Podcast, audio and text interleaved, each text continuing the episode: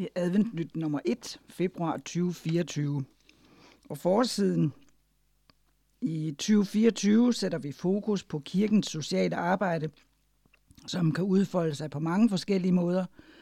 Lotte Rigter bruger en stor del af sin fritid i Happy Hand i Aalborg, hvor hun møder mennesker fra byen og samtidig er med til at samle penge ind til gode projekter. Det var forsiden. Så har vi indholdsfortegnelsen. På side 3 er der leder. På side 4 rundt omkring i korte glimt. Side 8. Kirkens ledelse orienterer høje ambitioner. 10. Ekstraordinær generalforsamling. 12. Årsmøde 2024. Vejen frem. Side 16. Glædeligt gensyn ved den persiske golf. Side 20. En social julekalender. 22. Ifører jeg Guds fulde rustning. Side 24. Historien om Asenat, Josef og Imhotep. Side 27 er der så en Sabus-afdeling med stillingsopslag et år for Herren, om julefest i Øst og Vest og julehyggedag, og på vildmarkslejr i vintervejr, ledertræning og inspiration og repræsentantskab. Og så kommer Vejlefjordsiderne fra side 32, og det er på besøg i Europaparlamentet, og vi kan ikke bade her mere. Og så 34 er der seniorsiderne. De er stadig mine søskende. Noget om livskvalitet og Skandinavisk Seniorstævne 2024. Side 38 er der lykønskninger, side 42 annoncer, side 44 mindeord, Side 48 nytårshilsen fra Sabbatskoleafdelingen. Side 47 kollekt og kalender. Og side 48 adra. Side 3. Nyt år, ny regent, nyt blad. Kirkens sociale arbejde vil være et gennemgående tema i adventnyt i hele 2024, så der vil løbende være indslag om dette i de følgende numre. Gud bevarer Danmark, Gud bevare jer alle sammen. Med disse ord tog en elsket og afholdt dronning Margrethe den anden i sin nytårstale afsked med 2023 og varslede samtidig afslutningen på 52 år på tronen. Det var et vemodigt farvel, selvom hun stadig vil være en del af kongehuset, og intet ønske kunne være mere relevant i en tid, hvor den ene katastrofe efter den anden rammer verden. Vi har mere end nogensinde brug for, at Gud vil bevare os, og verden har mere end nogensinde brug for at vide, at Gud er der for os. I modsætning til de jordiske regenter ophører hans kongedømme ikke, og han er den samme i går og i dag og til evig tid. Det er godt at vide nu, hvor vi for længst er begyndt at skrive 2024, og regenten hedder kong Frederik den 10. Vi ønsker alt godt og Guds velsignelse for den nye kongefamilie. En del af Adventnyts læsere har nok fulgt med i kirkens julekalender, hvor vi hver dag i december måned frem til jul fik glimt af forskelligt socialt arbejde, som menigheder og enkeltpersoner udfører rundt om i landet. Hvis ikke, så kan du læse om en del af det i dette nummer. Desuden kan du læse om, hvad en del af menighederne valgte at give unionskollekten i december måned til. Jeg for min del er glædeligt overrasket over, hvor mange forskellige projekter vores medlemmer er involveret i, og jeg håber det samme må være tilfældet for dig, når du læser om dem. Med det nye år præsenterer vi et nyt layout for Adventnyt med ændringer i papirkvalitet og skrifttyper – Desuden udgår Adras midtersider, så der bliver flere sider til adventnyt stof. Til gengæld får Adra rådighed over bagsiden. Og vi vil stadig bringe artikler, der fortæller om Adras arbejde. Nogle læsere har efterspurgt lidt mere teologisk stof. Det bliver der nu mulighed for. Fremover vil der i hvert nummer af bladet fast være en eller flere teologiske artikler. Vi håber, at disse nye tiltag vil være til glæde for alle vores læsere rigtig godt nytår, og Gud bevarer jer alle sammen. Side 4, det er lidt, begynder en gruppe af rundt omkring. Det er Svend Hagen Jensen og Inge Lis Jensen, som har skrevet om suppe, sam, sang og samtaler i Smilets by. Der er ikke noget så godt som varm suppe på en kold november eftermiddag. Vi stod på Klostertorvet efter en skøn sabbatsformiddag i kirken i Aarhus, hvor vi har optaget et nyt medlem i menigheden, set billeder fra de hurtigt voksende menigheder ved den persiske golf. Efter fællesspisning var der tid til torvemission. Bordene blev stillet op, suppen blev varmet, bøger blev lagt frem, og et lille kor med guitarakkompagnement løftede deres stemmer med julens dejlige sange. Lette snifnuk var begyndt at falde, og folk strømmede forbi på vej til bussen. Men en varm plantebaseret suppe er altid velkommen, når det er koldt i luften, og snart var der kø ved bordene. Dejligt at tale med folk, og de ville gerne snakke. En herre var på vej til at få sin hotdog med ristet løg længere ned ad gaden. Han sagde nej tak til suppen, men blev dog overtalt til en smagsprøve, så glemte han alt om hotdoggen. Det her smager fantastisk godt. Kan jeg få en portion mere? Det blev til en længere samtale om troen på Gud og det evige liv. Den velsmagende og varme suppe og de dejlige sange vækkede folks nysgerrighed. Hvad er det, I har på bordet? Koster det noget? Hvor kommer I fra? Nå, adventister, dem kender vi godt. To unge fortalte, at de havde studeret sammen med adventister og nævnte deres navne. En ældre dame fortalte, at hun for godt 40 år siden i togudsalget havde arbejdet sammen med en ung pige, hvis far var adventistpræst. De fandt hurtigt ud af, hvem den unge pige var, og kunne fortælle, hvor hun boede. Ingelis tog et billede af damen og kunne sende en hilsen videre på e-mail. Der var kun lovord til års for Adventistkirken, og hvad den gjorde? Jo, der var mange gode samtaler. Og litteraturen på bordet, det var mest vejen til Kristus. Børnebogen, sande bibelfortællinger for børn, og sabbatsmagasinerne, der var afsætning på. Tak til de unge og ældre fra Jules Minde, Vejlefjord og Viborg, der kom og støttede gruppen fra Aarhus og var med til at skabe adventstemning og vidne i sang og samtale for de forbipasserende. I Aarhus Smils by er der store muligheder, hvis man vil møde mennesker med varme smil og tage tid til at fortælle dem om den vidunderlige frelser. Og så er der lidt om menigheden i Aarhus, og der er også fine billeder fra øh, turen derud ned i gaden. Efter en tid uden fast præst bliver Matheus da Silva fra 1. februar tilknyttet menigheden. De skal sammen afprøve nye arbejdsmetoder og kontaktskabende aktiviteter i forsøget på at række ud til borgerne i byen, ikke mindst de mange studerende, der bor der. Og så har vi Vejlefjordkorets julekoncerter. Det er Holger Daggaard, der skriver om det. Lørdag den 9. december løb Vejlefjordkorets traditionelle julekoncert af stablen i Vejlefjordkirken. En fyldt, blomstersmykket kirke dannede rammen om en flot koncert, hvor såvel Vejlefjordkoret som skolens børnekor og flere solister medvirkede.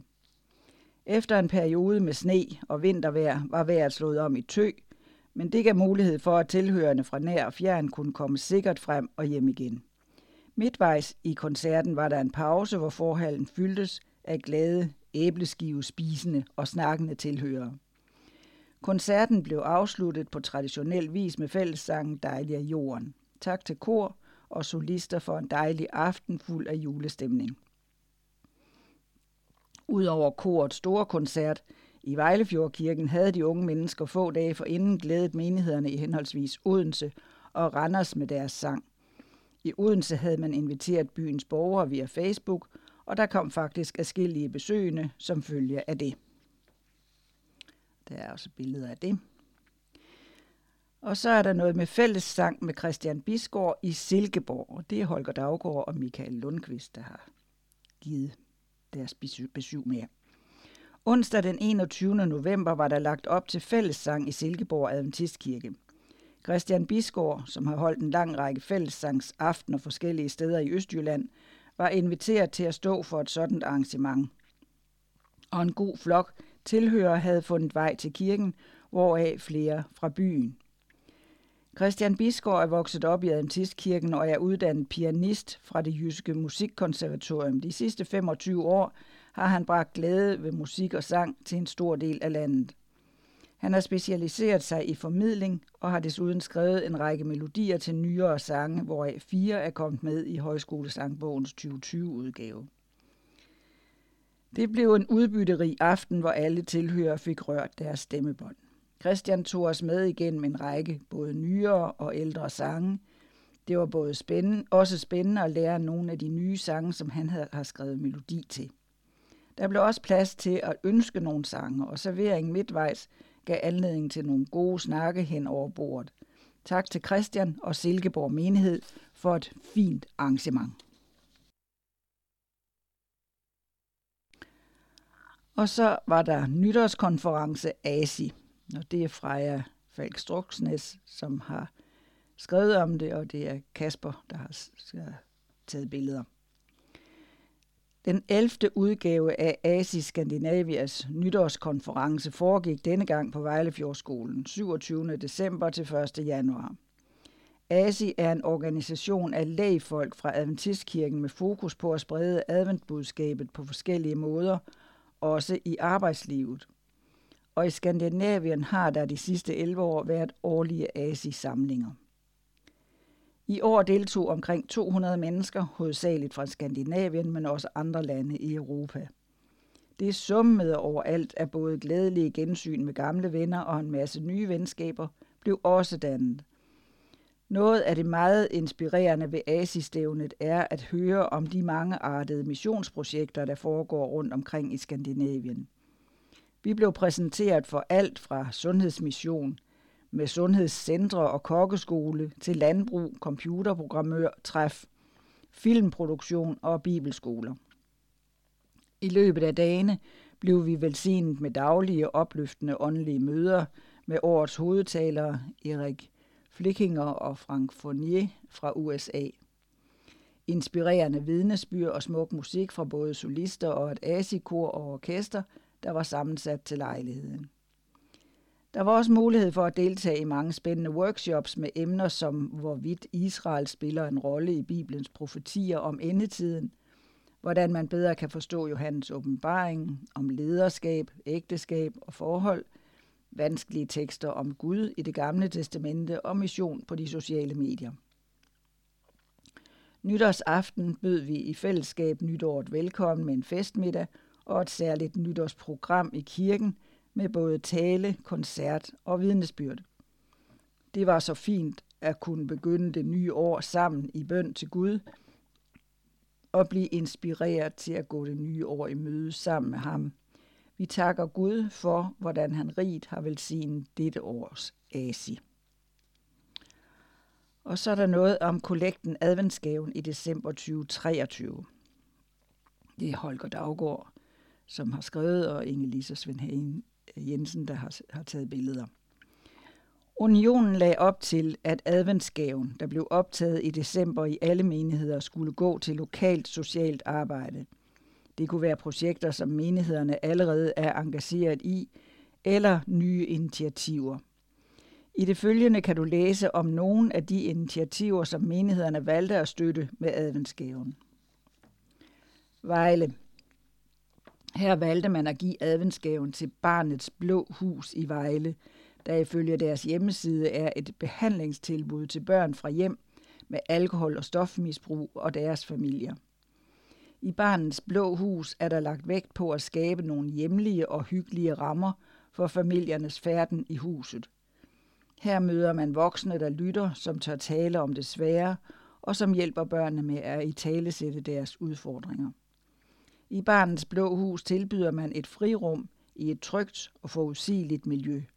Her møder børnene andre børn og familier, som står i samme situation, og oplever derved lettelsen ved ikke at være alene med følelser, tanker og problemer. I Odense. Her gav man adventsgaven til Reden, som er et krisecenter for voldsramte kvinder. Det er et være- og fristed for kvinder over 18 år, som lever et liv præget af misbrug, prostitution, psykiske vanskeligheder og hjemløshed. Og det kommer der noget om et andet sted bladet. Og Vejlefjordkirken. I de sidste par år har menigheden givet alle skolens kostelever en lille gave sammen med en hilsen fra menigheden. Dette besluttede man at gentage i år med den kollekt, der blev optaget i december, og desuden valgte man at give en del af gaven til Happy Hand IKAST julehjælp. Der kommer det også noget om det senere. I Viborg, adventsgaven fra Viborg Menighed blev givet til Røde Hus, som er en døgninstitution for børn og unge med psykiske handicap i Viborg Kommune. På billedet, som er her på, på bladet, overrækkes gaven til institutionens leder.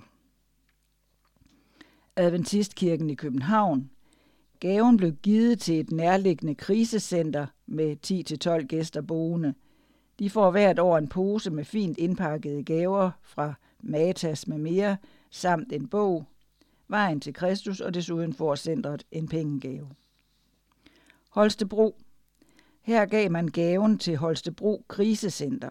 De modtager ifølge deres daglige ledere kvinder og børn som helt særligt gæster, der skal have omsorg og hjælp. Fysisk og psykisk vold har hakket selvværdet i stykker.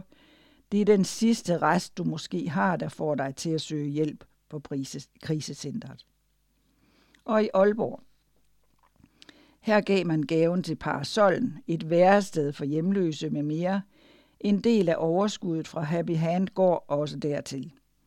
Café Parasollen er ifølge deres hjemmeside et alkoholfrit, alkoholfri spise- og værested, der giver tilbud om omsorg og samvær, samt at støtte og hjælpe enhver med problemer, som selv ønsker at blive hjulpet gennem hjælp til selvhjælp. I Nyborg. Adventsgaven her gik til Frelsens Hærs julehjælp i Nyborg. Sidste år blev 165 familier hjulpet i Nyborg og omegn.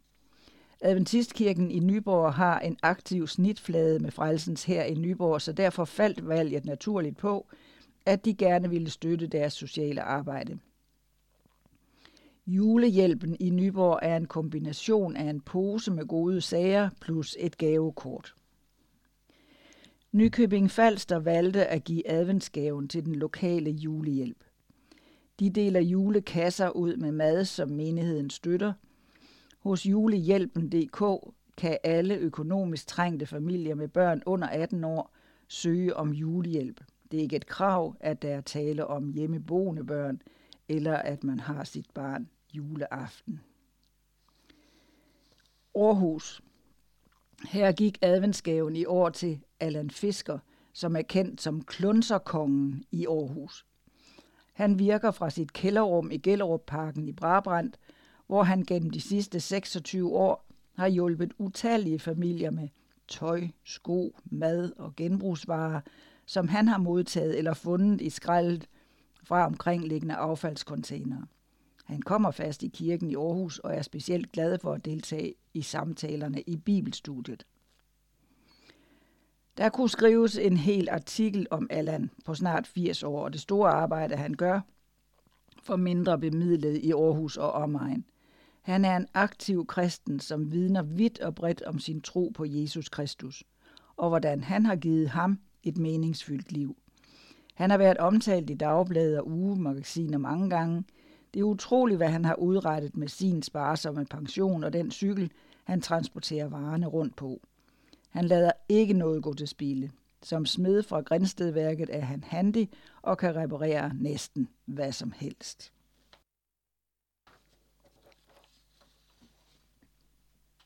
Side 8. Det er kirkens ledelse, der orienterer. Start 2024 med høje ambitioner. Vi er allerede en god måned inde i det nye år, og du har måske allerede glemt dine nytårsforsæt, eller slet ikke gjort dig nogen af frygt for at skuffe dig selv. Det er Thomas Møller, som er formand for Adventistkirken, der skriver det. I et nyhedsbrev, jeg modtog en af de første dage i januar, var overskriften Start 2024 med høje ambitioner. Og det fik mig til at tænke på kirken og hvad der skal ske i 2024.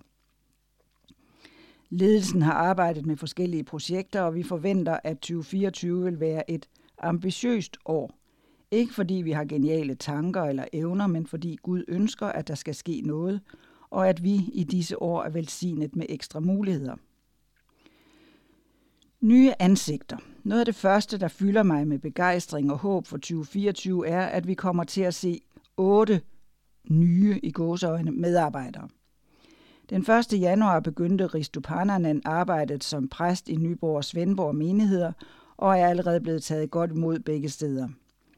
Risto har tidligere arbejdet for os i Nærum og vender tilbage efter 12 års pause, og vi siger varmt velkommen til teamet og ønsker dig Guds velsignelse i din tjeneste. Nogle dage inde i januar landede Eduardo Folster igen i Danmark efter 18 måneders studieårlov i Kanada. Eduardo skal være præst i Roskilde og vil indgå i teamet med Michael Bistrup og Jan Gunnar Vold på Midt- og Sydsjælland.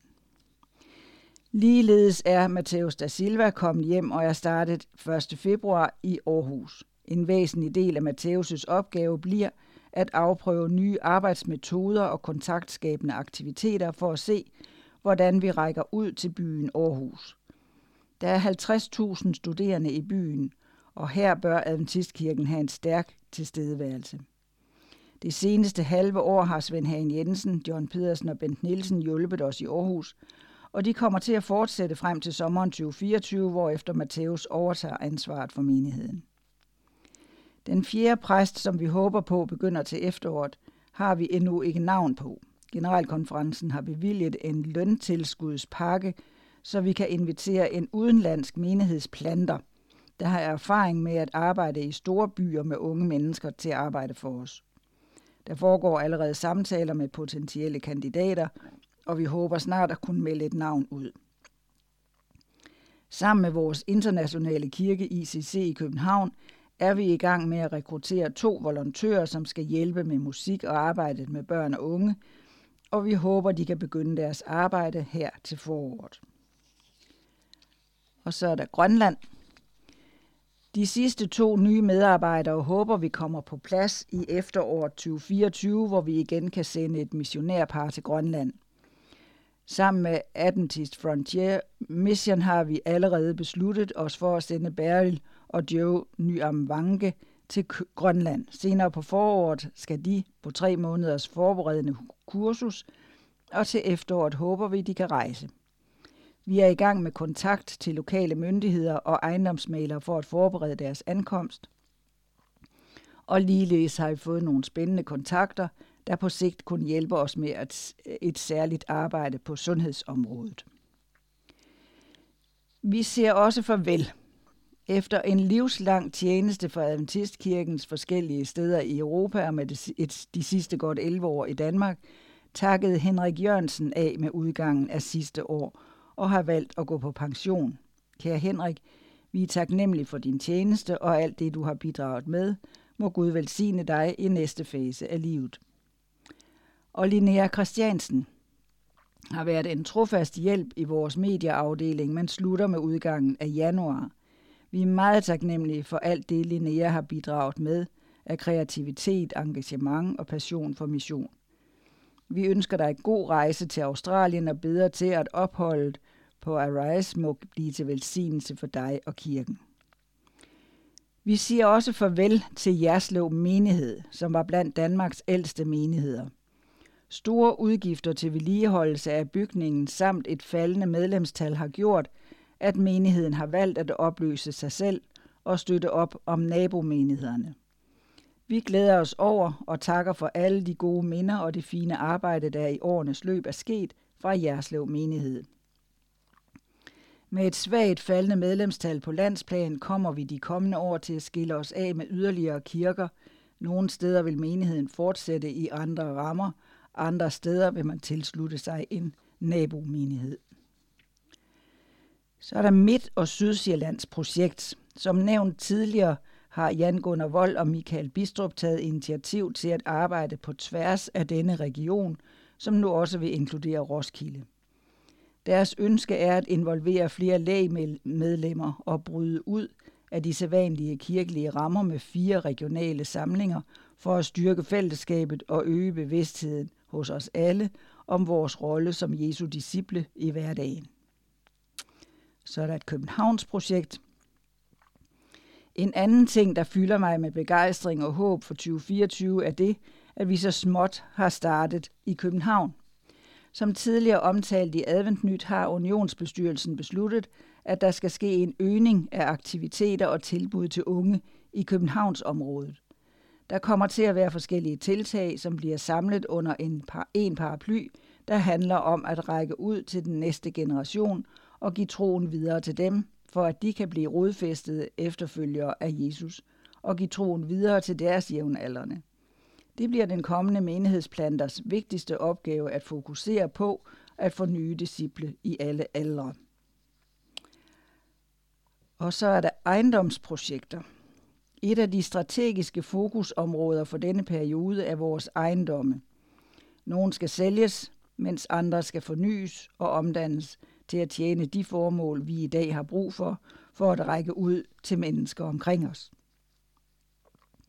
Himmerlandsgården kommer til at få en større opgradering af værelsesfløjen i annexet. Vi installerer solceller, og der er flere fornyelser på tegnebrættet. På Svanevej i København ønsker vi at opgradere de meget dårlige rammer og har søgt om tilladelse til at bygge nyt.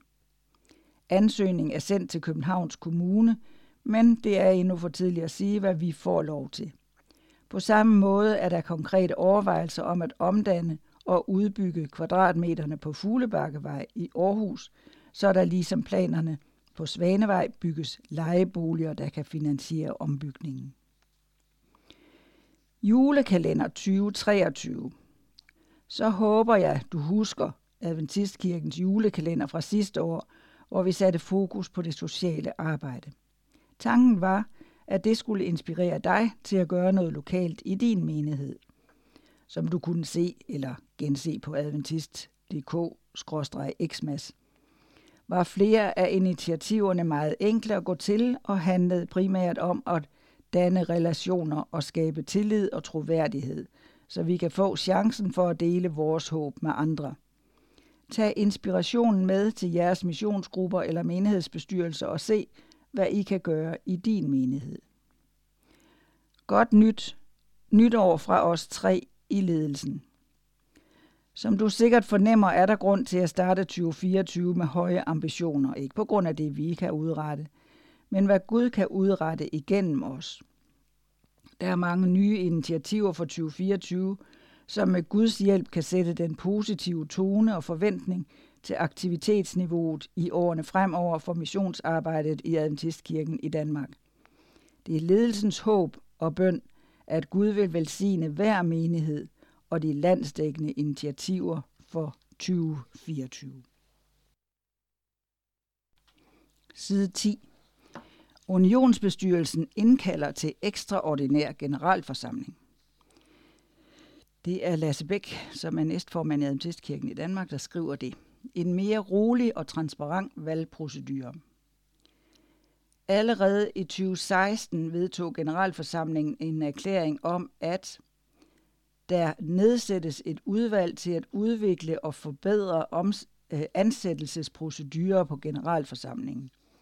Når ledelse og afdelingsledere vælges, bør der inden ansættelserne være samtaler og kvalitetssikring af medarbejdernes kompetence og kvalifikationer.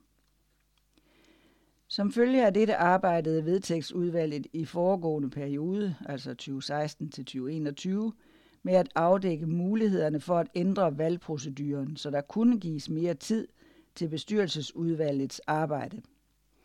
Selvom man dengang så på forskellige modeller, herunder også vedtægterne for Adventistkirken i vores nabolande, så var konklusionen i det daværende vedtægtsudvalg, at man ikke kunne fremsætte et forslag, som efter udvalgets vurdering indeholdt flere fordele end ulemper. Ved generalforsamlingen 2021 blev et ønske vedtaget med en henstilling til ledelsen om, at der i den kommende periode arbejdes hen mod etablering af et stående bestyrelsesudvalg, der kan påbegynde sit arbejde før en generalforsamling. Dette vil gøre valgprocessen mere rolig og transparent, så, måske, så både kandidater og forsamlingen kan træffe beslutninger på et bedre grundlag. På baggrund af disse ønsker, fremsat over flere generalforsamlinger, besluttede Unionsbestyrelsen i februar 2022 at nedsætte et strukturudvalg, der havde som en del af sit kommissorium at komme med strukturelle eller processuelle anbefalinger, der kan forbedre ansættelses- og valgprocesser. Strukturudvalget afleverede sin rapport med anbefalinger til Unionsbestyrelsen i november 2022 med en anbefaling om en model, hvor generalforsamlingen åbnes to-tre måneder før den egentlige generalforsamling, og nedsætter bestyrelsesudvalget og forslagsudvalget. I februar 2023 besluttede Unionsbestyrelsen at bede vedtægtsudvalget udarbejde et forslag til vedtægtsændringer, som kunne implementere strukturudvalgets anbefaling. Vedtægtsudvalget har i perioden marts til november 2023 arbejdet med dette, og på den baggrund har Unionsbestyrelsen i december 2023 besluttet, at der indkaldes til ekstraordinær generalforsamling i maj 2024. Forslaget fremsættes altså på baggrund af behandling i strukturudvalget, unionsbestyrelsen og vedtægtsudvalget over en periode på næsten to år.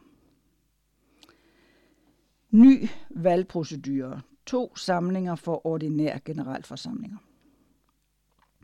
Forslaget om en ny valgprocedure vil kræve ændringer flere steder i vedtægterne samt i procedurereglerne.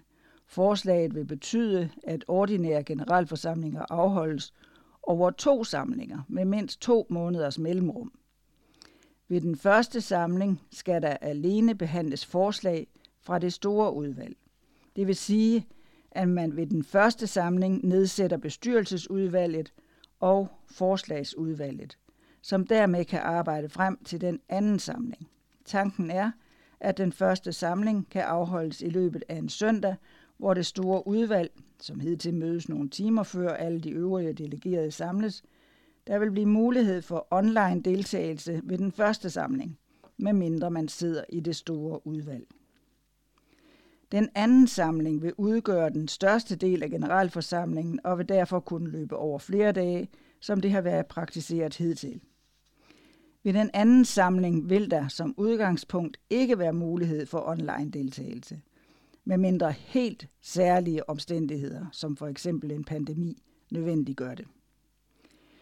Imellem de to samlinger vil kirken ikke være uden lederskab, da det foreslås, at de siddende embedsmænd og den siddende unionsbestyrelse vil være fungerende helt frem til, der er valgt nye personer til disse poster.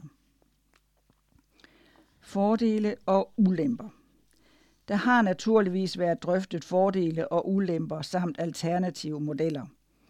Man har fravalgt at foreslå et stående bestyrelsesudvalg, som nedsættes allerede ved den forudgående ordinære generalforsamling, da der kan ske mange forandringer på fire år. Man har også fravalgt en model, som ville give det store udvalg beføjelse til at vælge bestyrelsesudvalget, da man ikke har ønsket at fratage generalforsamlingen den myndighed. Den model, man nu har valgt at fremlægge, har den ulempe, at de delegerede skal afse en søndag til den første samling. Udvalgsmedlemmer skal kunne arbejde over et længere tidsrum, og der kræves mere af unionens stab for at gennemføre to samlinger. Til gengæld kan man forestille sig, at den anden samling kan opleves mindre intens, da der vil kunne ligge forslag klar allerede når man samles. Man håber naturligvis, at fordelene vil kunne opveje ulemperne. Og så kommer indkaldelsen til ekstraordinær generalforsamling. Unionsbestyrelsen for 7. dags Adventistkirken i Danmark indkalder til ekstraordinær generalforsamling, som afholdes på Himmerlandsgården torsdag den 9. maj 2024 kl. 10.30 med mulighed for, at der kan afholdes et forhandlingsmøde fredag den 10. maj der som dirigenten finder det nødvendigt. Retningslinjer for valg af delegerede fra menighederne bliver udsendt til menighedssekretærerne. De delegerede vil modtage et sagspapir forud for generalforsamlingen, hvor teksten med forslag til vedtægtsændringer vil fremgå. Dette vil også, inden generalforsamlingen bliver tilgængeligt for alle, på årsmøde.adventist.dk ved anvendelse af koden GF2024. Da unionsbestyrelsen ønsker at give mulighed for, at en sådan ny valgproces, ligesom den vedtages, der som den vedtages, kan anvendes allerede ved den kommende ordinære generalforsamling i 2025, indkaldes der til ekstraordinær generalforsamling i 2024 med nedenstående dagsorden. Generalforsamling den 9. maj 2024, eventuelt også 10. maj. Dagsorden. 1. Valg af dirigent. 2. Valg af stemmetællere. 3. Rapport fra vedtægtsudvalget A. Forslag til ændring af vedtægterne med henblik på en ændret valgproces ved ordinære generalforsamlinger. Punkt B. Forslag til ændring af procedurereglerne med henblik på en ændret valgproces ved ordinære generalforsamlinger. Og så kommer vi til Adventistkirkens årsmøde den 9. til 12. maj 2024, og det er på Himmerlandsgården, og temaet hedder Vejen frem. Jesus sagde, at han selv var vejen, derfor har vi Jesus i centrum. Han kaldte os til at være disciple og gå ud som lys og salt i verden med et budskab om håb. Hans første efterfølgere i apostelmenigheden kaldte deres bevægelse for vejen, og Helligånden fyldte dem med begejstring. Kirken er før noget andet end missionsbevægelse, og de troende er udsendte til tjeneste for verden.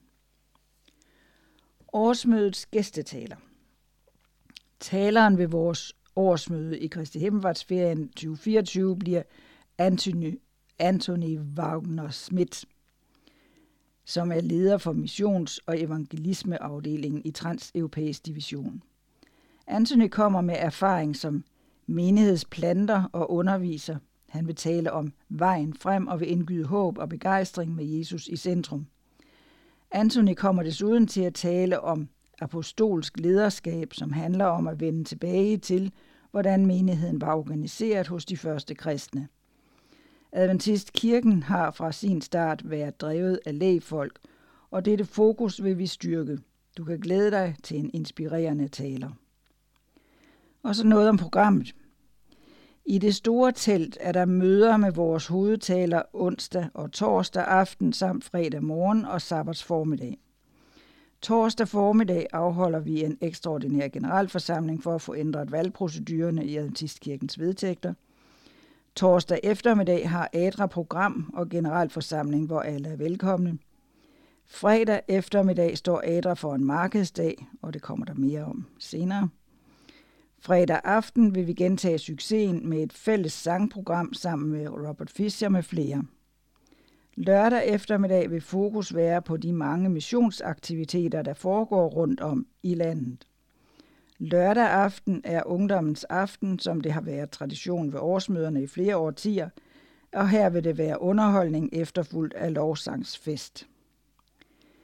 Fælles grill, gasblus og pizzaovne.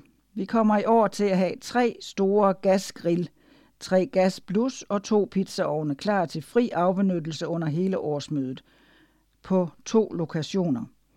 Både uden for servicebygningen på campingpladsen og i Sabus-området. Foran servicebygningen bliver det et telt med borde og bænke, så man kan sidde i tørvejr og spise og hygge. Vi vil sørge for enkelte fælles køleskabe, hvor de mest sensitive madvarer kan stå, dog på eget ansvar. Vi håber, at dette tiltag gør, at flere vælger at lave mad selv eller take away, da vi for at udfylde brandmyndigheder, opfylde brandmyndighedernes krav vil have færre pladser i spisestuen end tidligere. Tilmelding. Vær i god tid Ligesom sidste år ønsker vi, at alle tilmelder sig, også selvom man ikke køber måltider eller logi. Dette gør vi både af sikkerhedsmæssige årsager, så vi ved, hvem og hvor mange der deltager, men også i forhold til GDPR og samtykke til brug af billeder og videoer. Der vil i år fortsat være gratis entré for dem, som ikke overnatter eller spiser på stedet, men årsmødet er bestemt ikke gratis at afholde.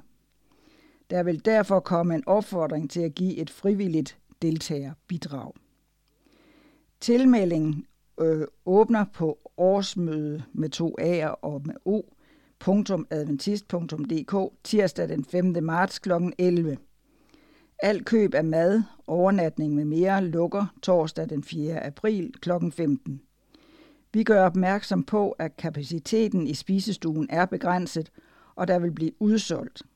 Tilmelding vil være åben for tilkendegivelse af samtykke med mere, indtil årsmødet slutter. Og så er der lidt om nogle SABUS aktiviteter under årsmødet. Børneårsmøde. Det helt fantastiske årsmøde, børneområdet, er på plads igen i år. Møder kun for børn i alle aldre, og der bliver masser af musik og sjove programmer. Har du lyst til at spille bold og udforske skoven, så er der også masser af chance for det. Vi glæder os til at følge vejen frem sammen. Teen- og ungeområdet. Teen Loungen og ungdomstelt og den åndelige campingvogn Glæd dig til et gensyn med alle tre ting på det, vi nu kalder Sabus-området på årsmødet. Taleren i år hedder Mikael Takama. Han er fra Finland, hvor han er en del af Oikoshuset, som er Finlands helt store missionsprojekt. Og spejderområdet. Husk du det hyggelige spejderområde fra sidste år. Du kan roligt glæde dig lige så meget til en Incamp spejderlejr i år. Bål, snobrød, hygge og sang. Og så er der også mulighed for at komme på arbejdslejr på Himmerlandsgården før årsmødet. Og det er Christine Odinson, der har skrevet om det. Ved årsmødet i 2023 var vi næsten 1200 mennesker på Himmerlandsgården.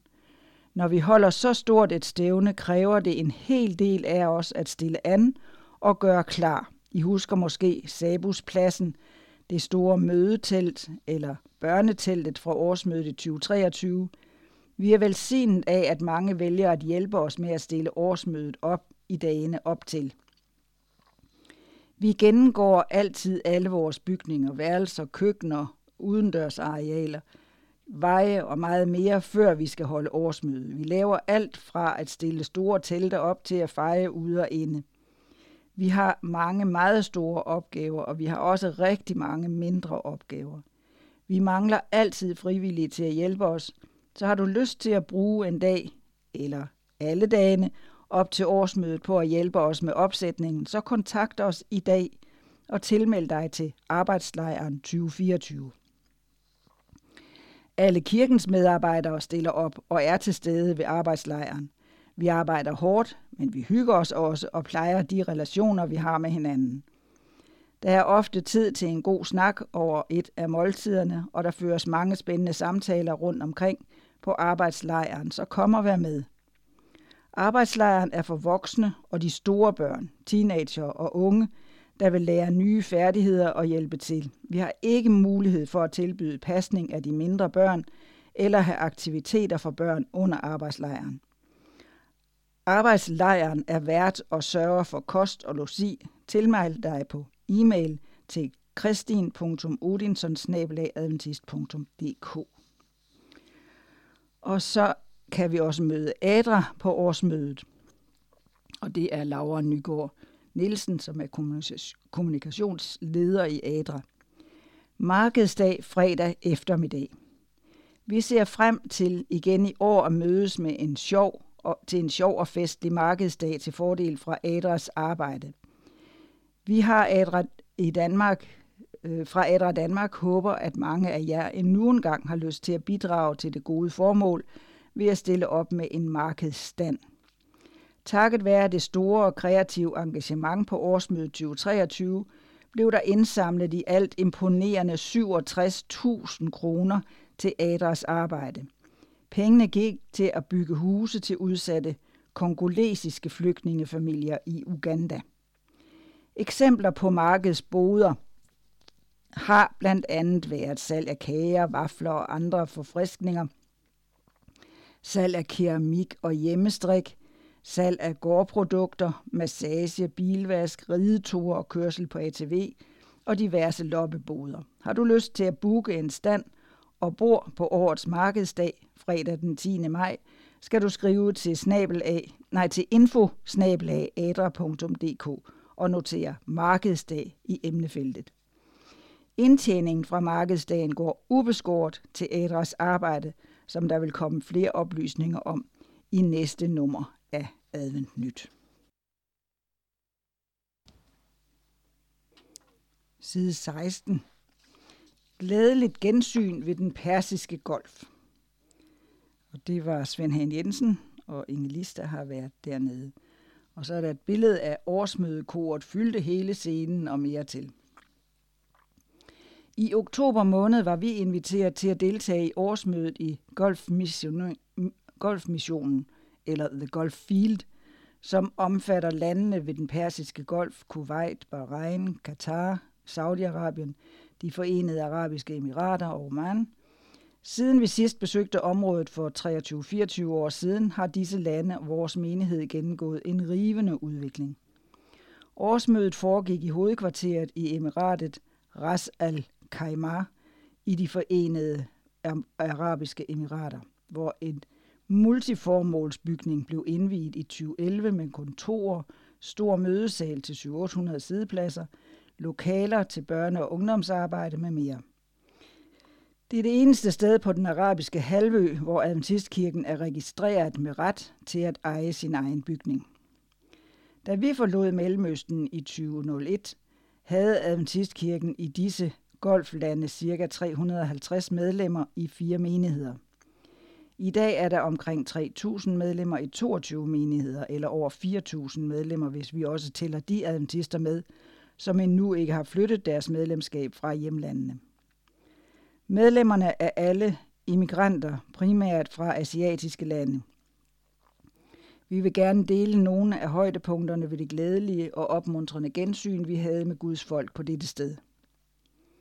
Møderne under mottoet at vandre med Jesus samledes man i den store sal til åndelige møder og seminarer fra torsdag aften til søndag middag. Programmerne var gennemsyret af bøn med små bedegrupper i forsamlingen flere gange om dagen. Hovedtaler var Justin Kim, redaktør fra Adventist Review Ministries, og John Bradshaw, leder for It Is Written. Om sabbaten den 14. oktober var der over 1500 samlet til højtidsgudstjeneste, ordination af en medarbejder til Saudi-Arabien og dåb af 35 kandidater. Årsmødekort på over 100 deltagere og børnekort på 40 ledsaget af et filharmonisk orkester berigede os med deres smukke fremførelser. Ved fællessangene af de traditionelle engelske sange fra salmebogen og temasangen – Oh Let Me Walk With Thee, My God, blev forsangerne med deres mikrofoner og forstærkeranlæg fuldstændig overdøvet af en begejstret forsamling, som sang af deres lungers fulde kraft. Under sabberskolen havde børnene deres egne programmer, inddelt efter aldersgrupper. Missionsberetningen var en løbende billedkommentar fra to storskærme fra missionsarbejdet i de forskellige menigheder – og sidst på eftermiddagen var der kommet koncert med kor fra menighederne i de forskellige kordragter. Helt igennem en åndelig, berigende oplevelse med inspiration og fællesskabsfølelse til dagene fremover. Gensyn med venner. På det personlige plan mødte vi mange nye venner, såvel som nogle få, vi havde mødt 25-30 år tidligere. Den første, som hilste på Ingelis, da vi nærmede os hovedbygningen, var HV, som er gift med en muslim. Det viste sig, at jeg havde mødt hende hemmeligt i Abu Dhabi cirka 30 år tidligere, da hun og nogle få andre var de eneste adventister i hovedstaden for Emiraterne. I dag er der 600 adventister, som mødes på flere lokationer, hvilken glæde at se, at hun har holdt fast i troen gennem de mange år. Der var andre, der spurgte, husker du mig, pastor? Annie fra Ras Al Khaimah, øh, var, som var søster til en af grundlæggerne af den lokale menighed. En anden af de første adventister der, George Matthews, som nu er flyttet tilbage til Indien, talte jeg med på et kort Zoom-møde. Så var der Joy, en af de tre unge filippinske sygeplejersker fra Dubai, som sang for os dengang. Pastor N., en filippinsk kvinde fra Dubai, som er den eneste kvindelige adventistpastor i missionen, er meget aktiv i både afdelingsarbejdet og som pastor for en lokal menighed. Grunden til, at jeg ikke nævner hendes navn, er følgende historie, som hun fortalte os, da vi kørte rundt i Dubai for at finde de gamle mødesteder. Pastor N. var i Saudi-Arabien for at tale ved nogle møder. En veninde inviterede hende til Mekka. Ved en bekendts hjælp fik de adgang til muslimernes helligste sted, Karbaren, hvor de sammen med de muslimske pilgrimme, tildækket og med risiko for deres liv, vandrede rundt om den sorte sten, mens de bad for den muslimske befolkning. Den er god nok. Hun viste os billeder fra deres vandring. Jeg tror aldrig, at nogen andre adventister har turet våge dette. Men vores venner ved årsmødet tror meget på bønnevandring. Og under årsmødet, som det første om morgenen, var der arrangeret bønnevandringer i nærheden af de hoteller eller overnatningssteder, hvor man boede. Hvad vi lærte fra vores besøg i de forenede arabiske emirater var, at kirkens fremgang ved den persiske golf skyldes personlige venskaber, megen bøn, trofast forkyndelse og efterfølgelse af Bibelens læresætninger og en fælles forståelse af, at Adventistkirken er kaldet til mission. Side 18. I slutningen af 2023 satte Adventistkirken fokus på en del af det sociale arbejde, der foregår rundt om i landets menigheder. I en video julekalender på kirkens Facebook-side kunne vi, med Peter Larsen i front, følge med i 24 afsnit med små beretninger fra de steder, filmholdet besøgte. I denne lille reportage kan vi læse om nogle af de spændende initiativer. En social julekalender. Gennem hele året 2024 vil vi i Adventnyt have fokus på kirkens sociale arbejde, og derfor vil vi også i de kommende numre vise indslag fra forskellige menigheders projekter. Her kommer først Madklub i Nykøbing Falster. Vi er taget til Nykøbing Falster, fordi vi har hørt et rygte om, at der er en madklub i menigheden. Sten Schipstad fortæller noget om det. Ja, vi har en madklub her i Nykøbing, og den har vi faktisk haft i 30 år.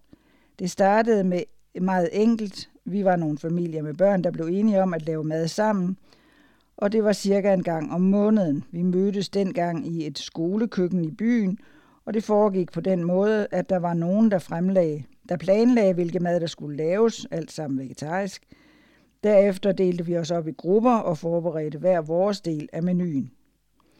Det har så fungeret i 30 år. I de senere år har børn, hvor børnene er flyttet hjemmefra, er vi kun os voksne tilbage, og det er ikke så mange. Så vi var ved at overveje, om vi skulle fortsætte, men lige pludselig begyndte der at komme flere til. Inden for det sidste år har vi jo fået den vegetariske bølge, så folk vil gerne være med til det. Folk er begyndt at spørge, om de må være med, og det må de selvfølgelig. Vi har også en pigegruppe i menigheden, hvor der kommer noget, nogen med udefra, og på et tidspunkt begyndte nogen af dem at spørge, om de kunne komme med i madklubben, og det er jo det, vi gerne vil. For nylig kom der en dame med, som følte sig vældig godt tilpas og havde en god oplevelse. Da hun kunne se, at der også var mænd med i gruppen, spurgte hun, om hendes mand også måtte være med. Og det måtte han selvfølgelig. Så nu er vi igen 12-15 personer i klubben, hvoraf nok halvdelen er ude fra byen. Det er et meget hyggeligt selskab. Så har vi Happy Hand i IKAST. Vi er taget til IKAST, til Happy Hand butikken. Her sidder Jens Markusen, der både er i butikken og i Lille Nørlund menighed, og I er og gået sammen om et initiativ om julehjælp. Hvad går det ud på? Ja, det går ud på, at vi gerne vil hjælpe nogle af de mennesker, der ikke har det så godt, som vi har det. Der er nogen op til jul, som mangler det, der gerne skal til, og derfor uddeler vi julehjælp til nogle af dem. Vi kender til dem fra butikken, hvor de kommer og handler. Vi deler en julekur ud med forskelligt i, og vi giver også en lille gavesjek i kurven, så de har mulighed for at købe lidt til deres børn. Og hvad indeholder sådan en kurv? Den indeholder alt, hvad man kan bruge til jul, kartofler, rødkål, brune kartofler, risalemang og mere, og så er der også lidt snoller til børnene. Jeg har hørt, at der er en nyskabelse i år. Ja, i år vil vi gerne prøve at dele blomster ud til vores ældre beboere her i byen. Vi tror, de tit kan være lidt ensomme, og vi vil gerne give dem en lille opmuntring. Det betyder, at vi vil gå ud til alle fire plejehjem i byen og give hver af beboerne en lille blomst og et stykke chokolade op til jul. Som bekendt findes der to andre Happy Hand butikker ud over den i IKAST. Det er i København og i Aalborg. Butikken i København var den første, og her udtaler Annette Wulf, som er ansat som præst, men samtidig hjælper til i butikken. Det er en anderledes måde at være præst på at være herinde. Samtidig med, at jeg laver vagtplaner med videre, er jeg her for at snakke med mennesker og måske bede en lille bøn. Der er flere, som kommer her for, at vi skal bede for den. Robert Fischer er præst i Nærum og Cafékirken. Han er også jævnligt i Happy Hand i København, og man kan møde ham med sin guitar, hvor han sidder og spiller og synger for at skabe en god og afslappet stemning. Happy Hand i Aalborg har netop fejret 10 års jubilæum, og Lotte Rigter, som er primus motor her, og det har hun i øvrigt været gennem alle 10 år. På spørgsmålet om, hvad der driver hende, svarer hun, det er sådan et meningsfuldt arbejde. Det er noget, vi gør i vores fritid, og det at skabe et sted, hvor mennesker kan komme og opdage, at Gud er der, er stort. At få lov at bede for og med mennesker er en dejlig oplevelse. Vi har en lille æske, man kan lægge forbøns ønsker i. Og det er der rigtig mange, der gør. Samtidig rejser vi jo penge til nødhjælp, fordi vi er ulønnede, så salgsindtægten går til dette. Og endelig er det jo godt for miljøet at genbruge tøj. Adventistkirken i København. Vi er taget til Frederiksberg, hvor vi besøger Ebenezer bygningen, og her holder Adventistkirken i København til. I dag er det tirsdag, og det er en særlig grund til, at vi besøger dem i dag. For om tirsdagen er der maduddeling med suppe og tøj i lange baner. Elin Hesselbjerg, hvad er det, I har gang i herinde? Ja, det er et ønske, vi har haft i længere tid om at få kontakt med de hjemløse og udsatte her i København og Frederiksberg. Når vi besøger dem og ser dem på Vesterbro og hvor de ellers er, så sørger man, sørger man over, at de har nogle forfærdelige vilkår. Hvis vi bare kan give dem en lille smule glæde, en lille smule hjælp i deres hverdag, så vil vi gerne det. Man kan høre, at det summer af liv ude i køkkenet, hvor man går klar med maden. Der er kage og boller. Det lader til, at folk skal hygge sig, når de er her. Ja, de hygger sig.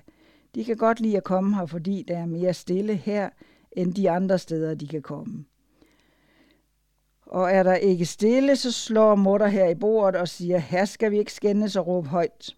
Mine medarbejdere har gang i suppen og bollerne, frugt og kage. Vi har også tøj til uddeling, som vi har vasket i forvejen. I har været i gang i mange år, ved jeg. Hvad er det egentlig, der driver jer uge efter uge? Ja, det er uge efter uge i de fem vintermåneder, vi gør det fordi der står i Bibelen, at når vi skal drive mission, skal vi begynde med at give mad og tøj til dem, der ikke har det. Man kan jo tænke, hvordan skal jeg give bibelstudier, men det er ikke det. Bibelen først og fremmest, øh, det er ikke det, Bibelen først og fremmest siger. Så vi tænker, at når Jesus har givet os så meget, så kan vi give noget af det videre til andre, og det glæder vi os over. Det er ikke alle, der kommer her, som er legale, men det spørger vi dem ikke om. Det kan også godt være, at de ikke er stoffri, men vi gør ikke forskel på dem, men tager imod alle, der kommer. Korsang i Faxe. Nu er vi taget til Faxe, eller rettere lidt syd for byen. Her bor Kevin Henriksen og hans familie. Kevin, du synger i kor. Ja, det er rigtigt. Vi har arrangeret et kor i Faxe, hvor vi har inviteret vores omgangskreds med, og alle dem, der har lyst til at være med her i byen. Vi øver omkring seks gange op til jul, og vi slutter af med en julekoncert i december. Det har vi gjort de sidste 4-5 år, og det har været rigtig hyggeligt. Nu så jeg, inden vi begyndte at tale sammen, at der piskede tre unger rundt omkring her, og du har også en kone. Jeg har hørt, at I alle sammen synger. Ja, det er rigtigt. Min kone synger også med i koret, og børnene er også med i nogle af sangene. Det er rigtig hyggeligt. Så koret er for alle. Vi spiser også sammen, når vi mødes, så på den måde er det et meget socialt arrangement. Hvad er det vigtigste, musikken eller det sociale? Ah, det er nok det sociale, men det er tæt på at være lige vigtigt. Det er sjovt at synge sammen. Og så skal vi til Nybornholmerne. Vi er taget til Solskinsøen Bornholm. Her møder vi Lennart Falk fra Tegn Menighed og får en snak. Lennart, her på Bornholm er der utrolig mange såkaldte nybornholmere, som kommer fra afrikanske lande. Kan du forklare nærmere? Ja. Oprindeligt kommer de fra Kongo, men de har været bosat i Rwanda, inden de kom herop som flygtninge. Hvad er det så for udfordringer, disse mennesker kommer ud for, når de bliver placeret på Bornholm? Hvordan kan I hjælpe dem som menighed? Vi har en meget stor rolle at spille i deres integration af det danske samfund. Men det første er, at vi selv gør os klar til at tage imod dem, som har nogle helt andre forudsætninger, end vi har. Det må skabe en vis tolerance, og hvis vi ikke har den, så er der noget galt med os. Hvilke udfordringer har der været tale om? Ja, de skal jo lære alt lige fra at bruge et vestligt toilet til at styre deres økonomi, og at tale dansk, gå i skole til tiden. De skal lære at leve struktureret med regler og tidspunkter. Hvor minutter koster kroner og øre for os, har det ikke kostet noget for dem der, hvor de kommer fra. Så menighedsarbejde er ikke bare at møde sabbats formiddag til gudstjeneste, men måske mere det indimellem. Jamen, troen binder os sammen. Fællesskabet med Jesus Kristus, det er det, der binder os sammen og gør os til brødre og søstre. Vi kommer bare med hver sine forskellige bag, sin forskellige baggrund. Vores opgave består derfor først og fremmest i at nære troen og fællesskabet. Alt det andet kommer som en naturlig følge af det. Så I bliver til en menighed her på Bornholm.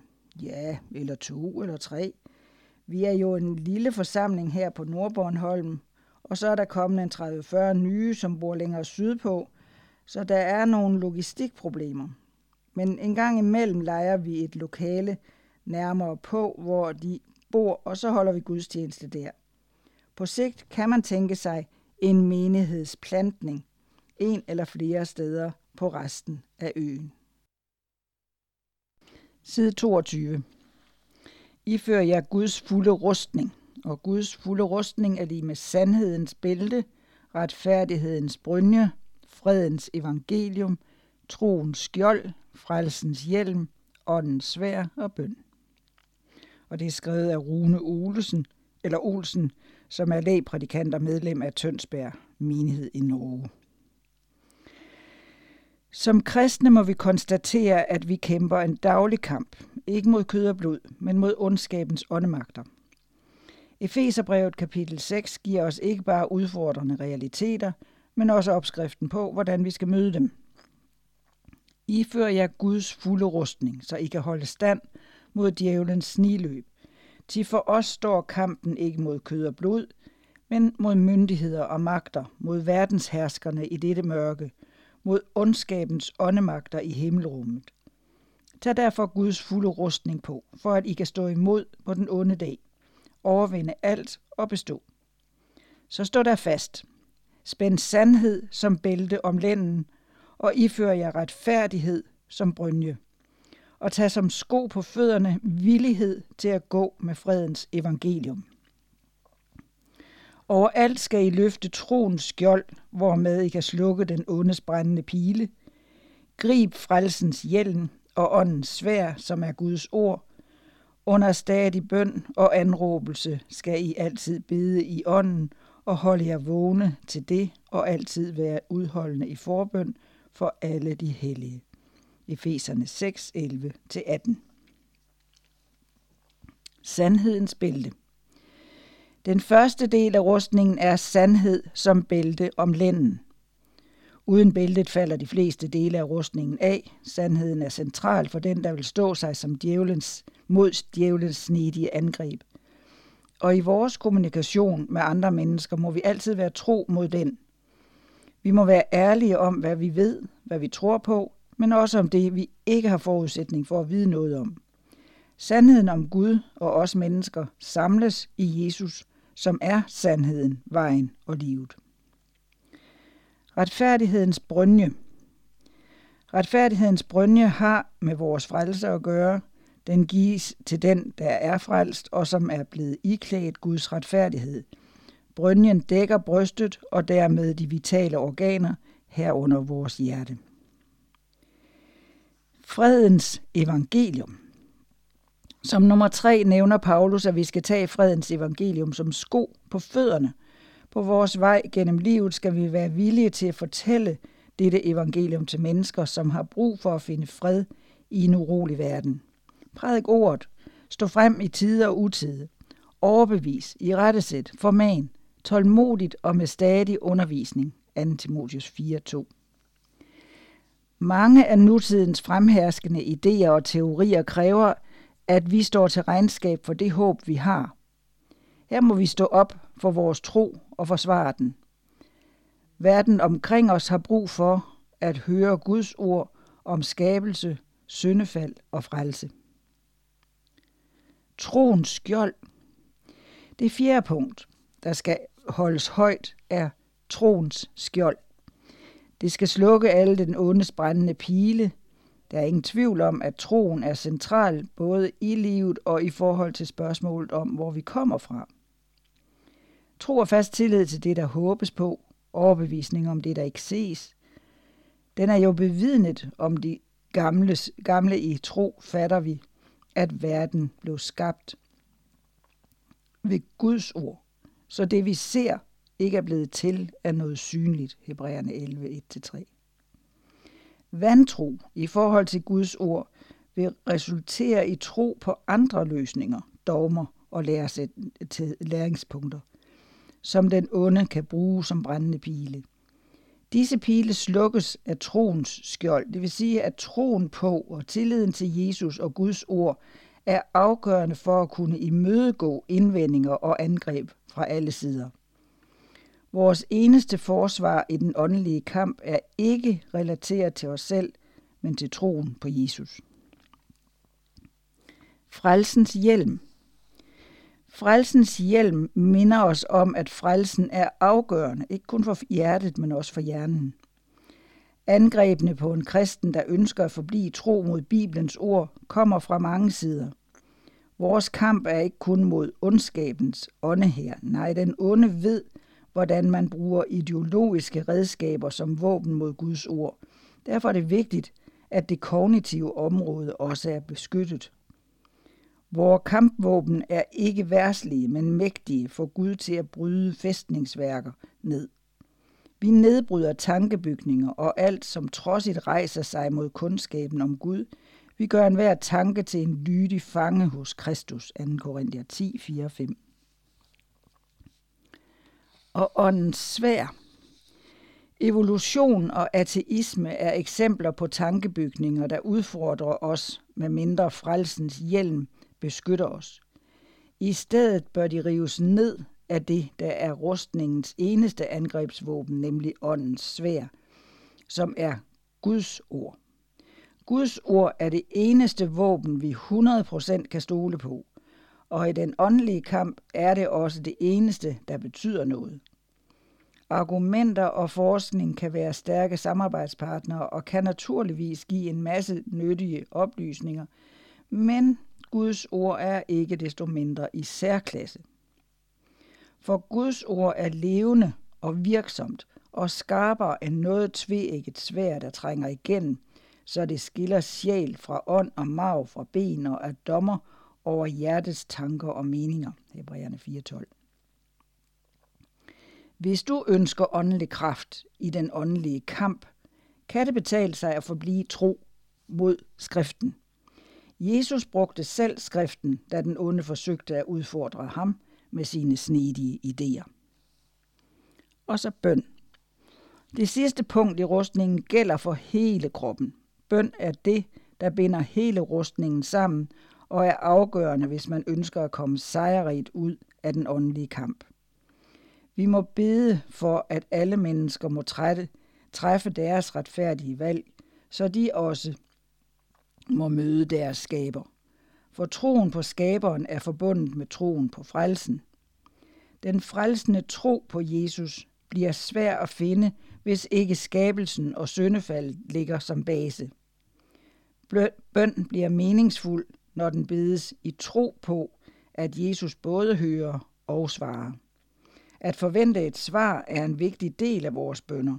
Det understreges i Efeserbrevet 6:18, at bønden skal ske i ånden. Det betyder, at ånden selv vil vejlede os i forhold til, hvad vi skal bede om i overensstemmelse med Guds vilje. Så kan vi være trygge. Side 24. Historien om Asenat, Josef og Imhotep. Det er skrevet af Harry Settem, som er født norsk, men har det meste af sit liv bosat i Danmark. Han arbejdede i mange år øh, på Nutana, men er nu pensionist. Han er aktiv lægeprædikant og har blandt andet været spejderleder i mange år. Da jeg gik i skole, var der to fag, som ikke havde min interesse. Det var historie og geografi. Årene gik, og jeg har nu fået stor interesse for historie, især den bibelske. Denne artikel handler om tre personer i Bibelen. Når jeg siger Josef, hvem tænker du så på? Vidste du, at der er 12 personer i Bibelen, som hedder Josef? Men Josef, Jakobs søn, er den mest kendte og udførligt omtalte af dem. Den unge Josef, Josef, Jakobs søn, blev solgt flere gange, 1. Mose 37, 27 til 28 og 36. Kom, lad os sælge ham til islamitterne. Vi vil ikke lægge hånd på ham. Han er jo vores kødelige bror. Det gik brødrene med til. Nogle midjanitiske handelsmænd kom forbi. De trak Josef op af cisternen og solgte ham for 20 sikkel sølv til ismailitterne, som tog ham med til Ægypten. Midjanitterne solgte ham i Ægypten til Faraos hofmand Potifar, chefen for livvagten. Potifar boede i Sakara, hvor også fængslet lå. Fængslet var beregnet til tjenestemænd i Ægypten samt til udlændinge. Josef var 17 år, da han kom til Ægypten. Vi kender historien om Josef i Potifars hus, hvor han fik ansvaret for alt i huset, og hvordan det gik til, at han kom i fængsel. Potifars hustru, Silika, øh, ville gerne i seng med Josef, men Josef ville ikke, og derfor endte han i fængsel. Fængslet var ikke beregnet til den lavere del af befolkningen. Saqqara lå ved indfaldsvejen til Ægypten og var den første by, man kom til nordfra. Fængslet var at betragte som husarrest. Imhotep, som levede samtidig med Josef og som sad i det samme fængsel, fik forordnet, at der kom en høj mur omkring fængslet med kun én indgang – Imhotep blev minister hos farao i Nedre Ægypten. Han var den næstøverste efter kongen, og det samme kan siges om Josef i 1. Mose 41, 41-44. Vi husker, at der i fængslet var to personer, som fik drømme, og Josef tydede dem begge. Overmundskænken blev genindsat i sit embede, og overbæreren blev hængt. To år senere havde farao en drøm, som ingen kunne tyde, og Josef blev tilkaldt. Han giver Gud æren og fortæller farao, hvad han så i drømmen. Farao sagde derfor til Josef, hermed sætter jeg dig over hele Ægypten. Og han tog sin sinedring af og satte den, satte den på Josefs hånd. Han gav ham en fin linneddragt på ophængte en guldkæde om hans hals. Han lod ham køre i sin næst fornemmeste vogn, og foran ham råbte man, Abrik, sådan satte man ham over hele Ægypten. Farao sagde til Josef, jeg er farao. Ingen i hele Ægypten skal, uden din tilladelse, løfte hånd eller fod. 1. Mose 41, 41-44. Ifølge egyptisk lov skulle en minister kunne tale syv sprog.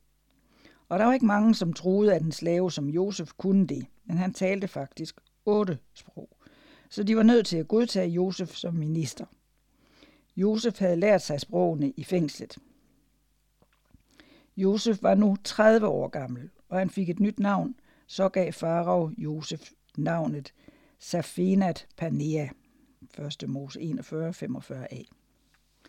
Betydningen af navnet er usikker, men Josef, Josefus mener, at det betyder den, som ved om tingene. Farao får besked om hungersnøden i en drøm af guden Kvonum, den egyptiske gud, som skabte de to første mennesker af ler og som var usynlig. Ifølge præsteskabet under Ptolemæus genindsatte Imhotep denne gud i Ægypten. Forklaringen kan være, at Josef forsøgte at genindsætte hebræernes Gud, skaberen i Ægypten, men at Ægypterne med deres polyteisme godtog Israels Gud under deres eget navn sammen med deres mange andre guder. Det samme var tilfældet med den egyptiske gud Ptah, som ansås for at være arkitekten bag universet. Den enestående Gud, han som skabte menneskene, Imhotep bliver kaldt Ptahs søn. Hvem var Imhotep?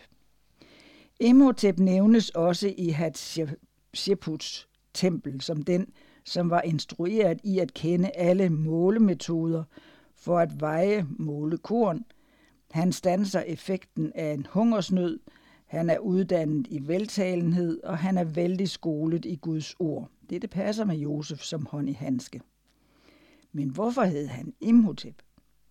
Der findes flere tolkninger af dette. Han, som kommer med fred, er et af dem. En anden tolkning er slet og ret, at det er en egyptisk skrivemode for Josef. På hebraisk udtales navnet Jehosef, stavet I-H-O-S-E-P i salmerne 81.6. På en gravindskrift, Unas, er Imhoteps navn stavet Ihotep. M er borte, altså kun et bogstav til forskel. Dette kan være en mulig forklaring på Imhotep. Altså kan vi sige med stor sandsynlighed, at Imhotep var den samme som Josef, Safetas, Safenat af Panea. Det navn, som farao gav Josef, bliver til gengæld ikke nævnt i egyptisk litteratur. Josef skulle, som alle ministre, være gift, men Josef sagde til farao, at det var vigtigere at begynde at samle korn, og det var farao enig i. Josef fik også to livvagter, som havde en dobbelt opgave. De skulle beskytte Josef, men de skulle også sørge for, at han ikke selv stak af. Josef bliver gift. Farao lå Josef ægte af Senat, en datter af præsten Potifera i On, og Josef drog omkring i Ægypten. Josef havde sagt til farao, at det var vigtigere at begynde indsamlingen af korn, end at blive gift. Han ville nemlig ikke giftes med en Ægypterinde men være tro mod det, hans far havde lært ham. Under Josefs tur rundt i Ægypten skulle han besøge Potifera, præsten i On. Josef blev inviteret til at spise der, og det blev Asenat også, ifølge Osnat Yashers bog. Men Asenat sagde nej. Hun ville ikke spise sammen med en slave, og desuden skulle hun giftes med faraos søn. Næste morgen, da Josef rejste videre, så Asenat Josef. Hun syntes, han var en flot fyr, og hun blev forelsket i ham. Hun smed sine afguder ud og var ikke sig selv. Hendes tjenestepiger gjorde, hvad de kunne for at trøste hende, men hendes tanker var hele tiden på Josef. Næste gang Josef kom til præsten i On, blev Asenat igen bedt om at være med til at spise sammen med Josef, og nu sagde hun ja. Josef hilste på alle, også af Senat. Han så straks, at hun ikke var Ægypterinde, selvom hun havde egyptiske klæder på. Han kom så tæt på hende, at han kunne læse, hvad der stod på medaljongen, som Asenat havde om halsen. Og nu var det Josef, der mistede mund og mæle. Han blev vildt forelsket i pigen, som stod der, og han ville gerne giftes med hende. Efter at have forvisset sig om, at Asena ville giftes med ham, spurgte han Potifera, om han måtte få Asenat til hustru. Potifera svarede, at det kunne han ikke, da hun skulle giftes med faraos søn. Men Josef gav ikke op så let. Han opsøgte farao og spurgte, om han kunne få Asenat til hustru.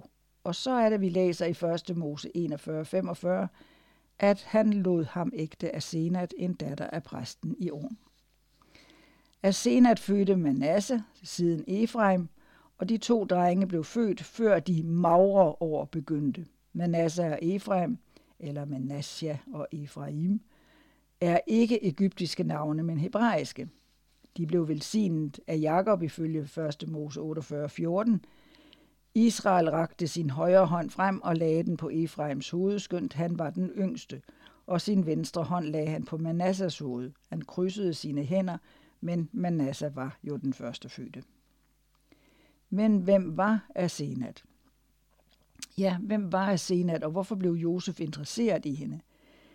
Ifølge kilderne Midras, øh, Esther og Midras Asenat, var Asenat faktisk Dinas datter. Jakobs hustru Lea fik i sin tid datteren Dina, 1. Mose 30, 21, som blev voldtaget af sønnen Sikem, 1. Mose 34, 2. Resultatet af voldtægten blev en pige, som fik navnet Asenat. Da Asenat blev en stor pige, blev hun sendt væk, da man ikke kunne have en horedatter i lejren. Jakob lavede en medaljon af guld til hende, hvor i han indgraverede, hvem hun var og hvilken stamme hun tilhørte. Asenat var altså af samme stamme som Josef og havde dels en biologisk mor Dina og en fostermor Potiferas hustru. Meget tyder på, at Josef bosatte sig i Sakara, hvor han byggede de største kornkammer, som endnu findes.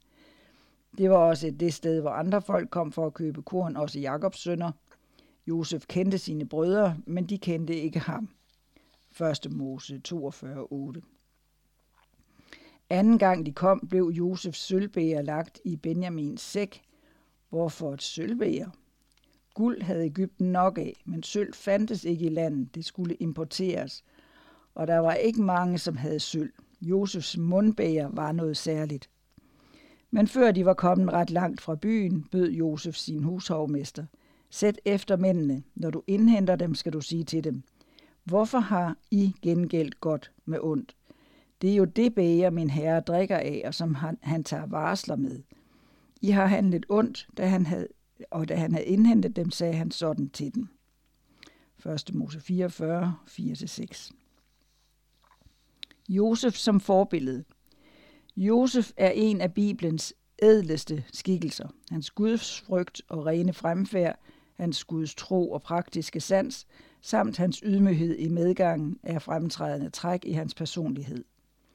Han var sendt af Gud i en historisk afgørende periode og fuldførte sin gudgivende opgave med troskab i beretningen om Josef findes der flere udtryk, som viser, at han betragtede sig som et redskab i Guds hånd. Se for eksempel 1. Mose 40, 8 og 41, 16 og 45, 5.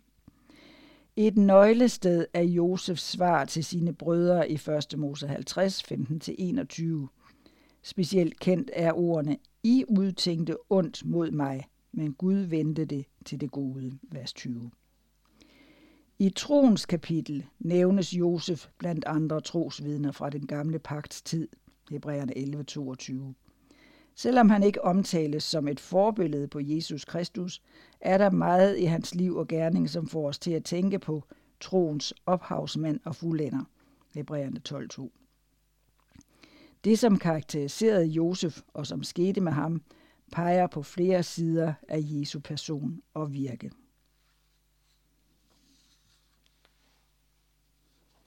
Og så har vi et stillingsopslag. Et år for Herren. Det er fra Sabus.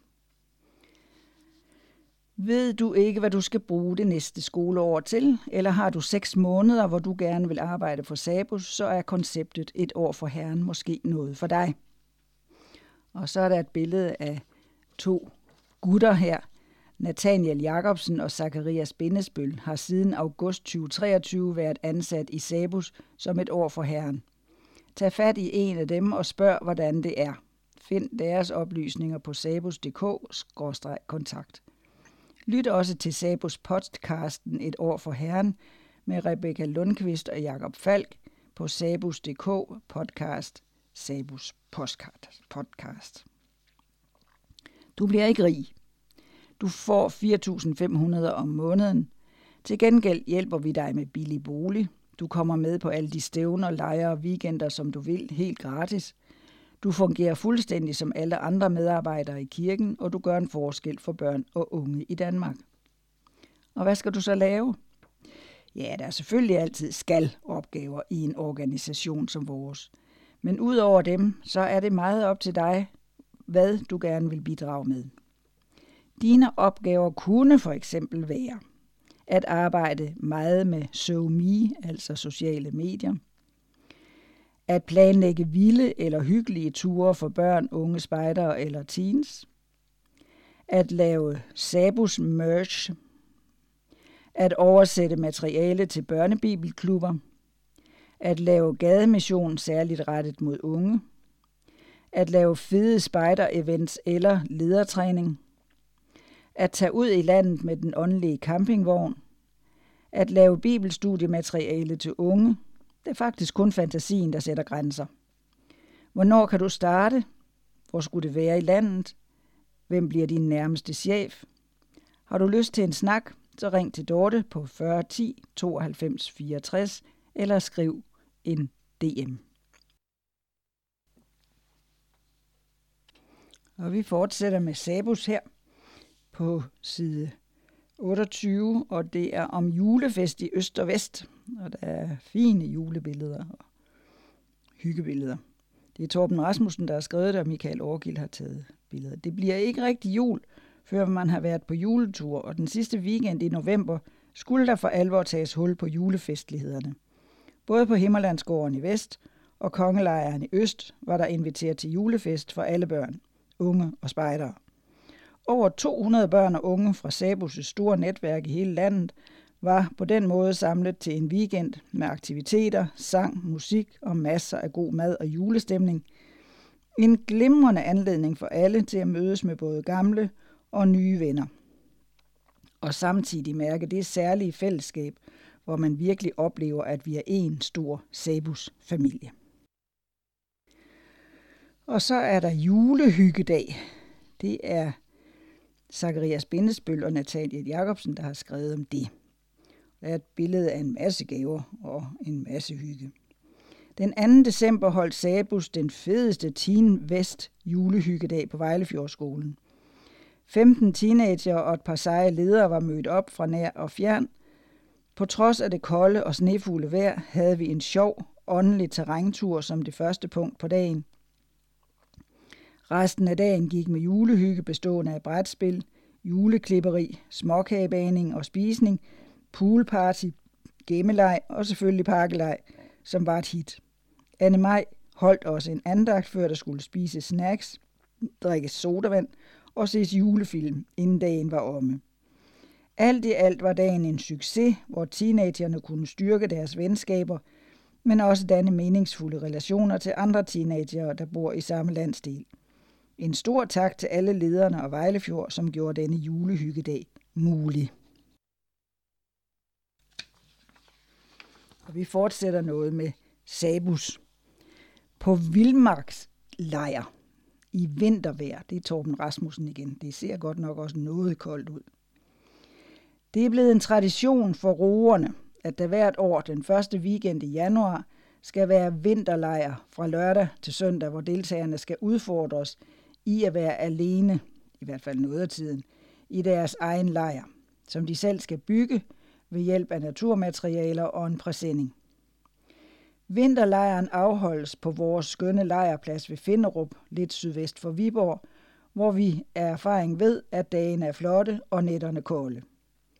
Med en nattemperatur på minus 18 grader blev det en vinteroplevelse, der virkelig skulle afgøre, om deltagerne forstod at indrette sig efter forholdene. Det var en udfordring, når båltænding og madlavning skulle overvinde kulden. Men alle fik tilberedt den medbragte proviant, og oplevelsen blev magisk af alle de iskrystaller, der blinkede gennem mørket fra alle grene på busker og træer.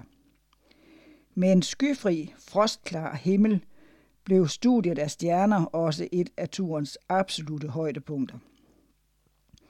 Alle deltagerne overlevede natten og kunne næste morgen inviteres på varm morgenmad i Finderup Hytten, hvor brændeovnen i øh, den sidste rest af nattens kulde fra fingre og tæer. Her blev årets trofæ givet til den deltager, der bedst havde forstået at indrette sig, både kreativt og fornuftigt, med sans for brug af alle sine vildmarksfærdigheder. Trofæet gik til Jonathan Prestin, der havde indrettet en lille lejr med to rum, så han kunne udnytte varmen fra sit køkken i den inderste del af bivakken.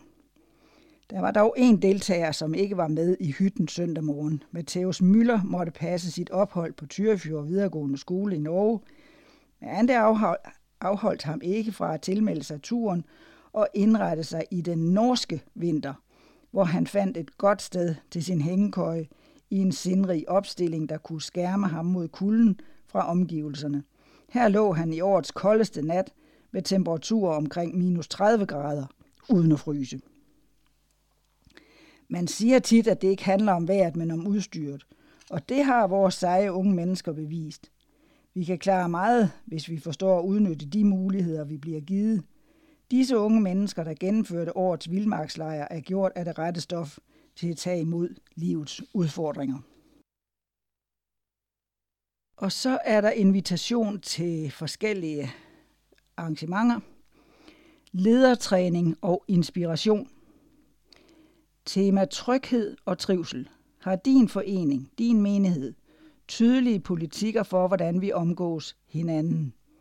Hvordan vi sikrer, at alle trives, når vi er sammen.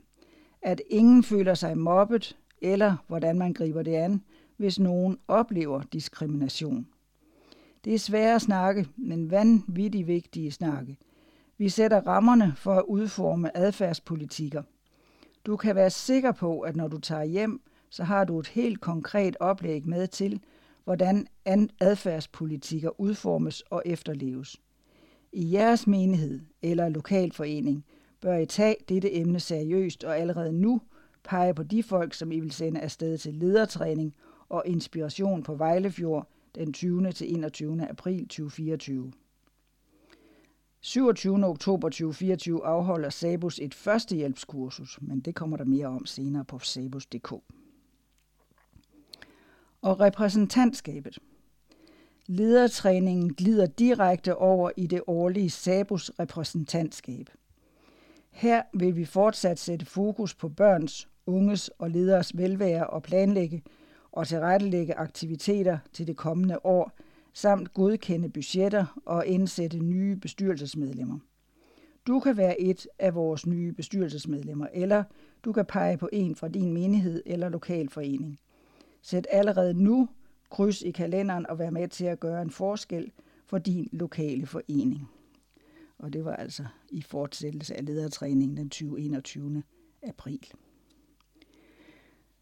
Og SABOs bestyrelse søger to nye medlemmer og en suppleant. Brænder du for Sabus' værdier og har lyst til at lægge strategi? Ønsker du at være talerør for Sabus medlemmer? Har du interesse i at prioritere Sabus' ressourcer? Vil du være med til at sikre lokalforeningernes indflydelse? Bestyrelsesarbejdet indebærer tre årlige bestyrelsesmøder forskellige steder i landet – typisk 3-6 timer på søndage. 2-3 virtuelle bestyrelsesmøder, typisk 1-2 timer på en hverdagsaften. At du er valgt for en toårig periode, at være tilgængelig for Sabus' medlemmer. Du får mulighed for indflydelse på Sabus' arbejde og vision, at udvikle viden og kompetence inden for bestyrelsesarbejde, deltagelse gratis på relevante nationale SABUS-arrangementer. Lyder ovenstående som noget for dig? Eller kender du en, du synes kunne være god i bestyrelsen? Tag endelig kontakt til bestyrelsesudvalget med dit forslag, senest den 25. februar 2024. Vi vil meget gerne have input fra dig. Forslag til nye kandidater fremlægges på repræsentantskabsmødet den 21. april 2024. Du er meget velkommen til at kontakte en fra bestyrelsesudvalget for at høre mere om opgaven. Læs mere om Sabus og den nuværende bestyrelse på sabus.dk-sabus.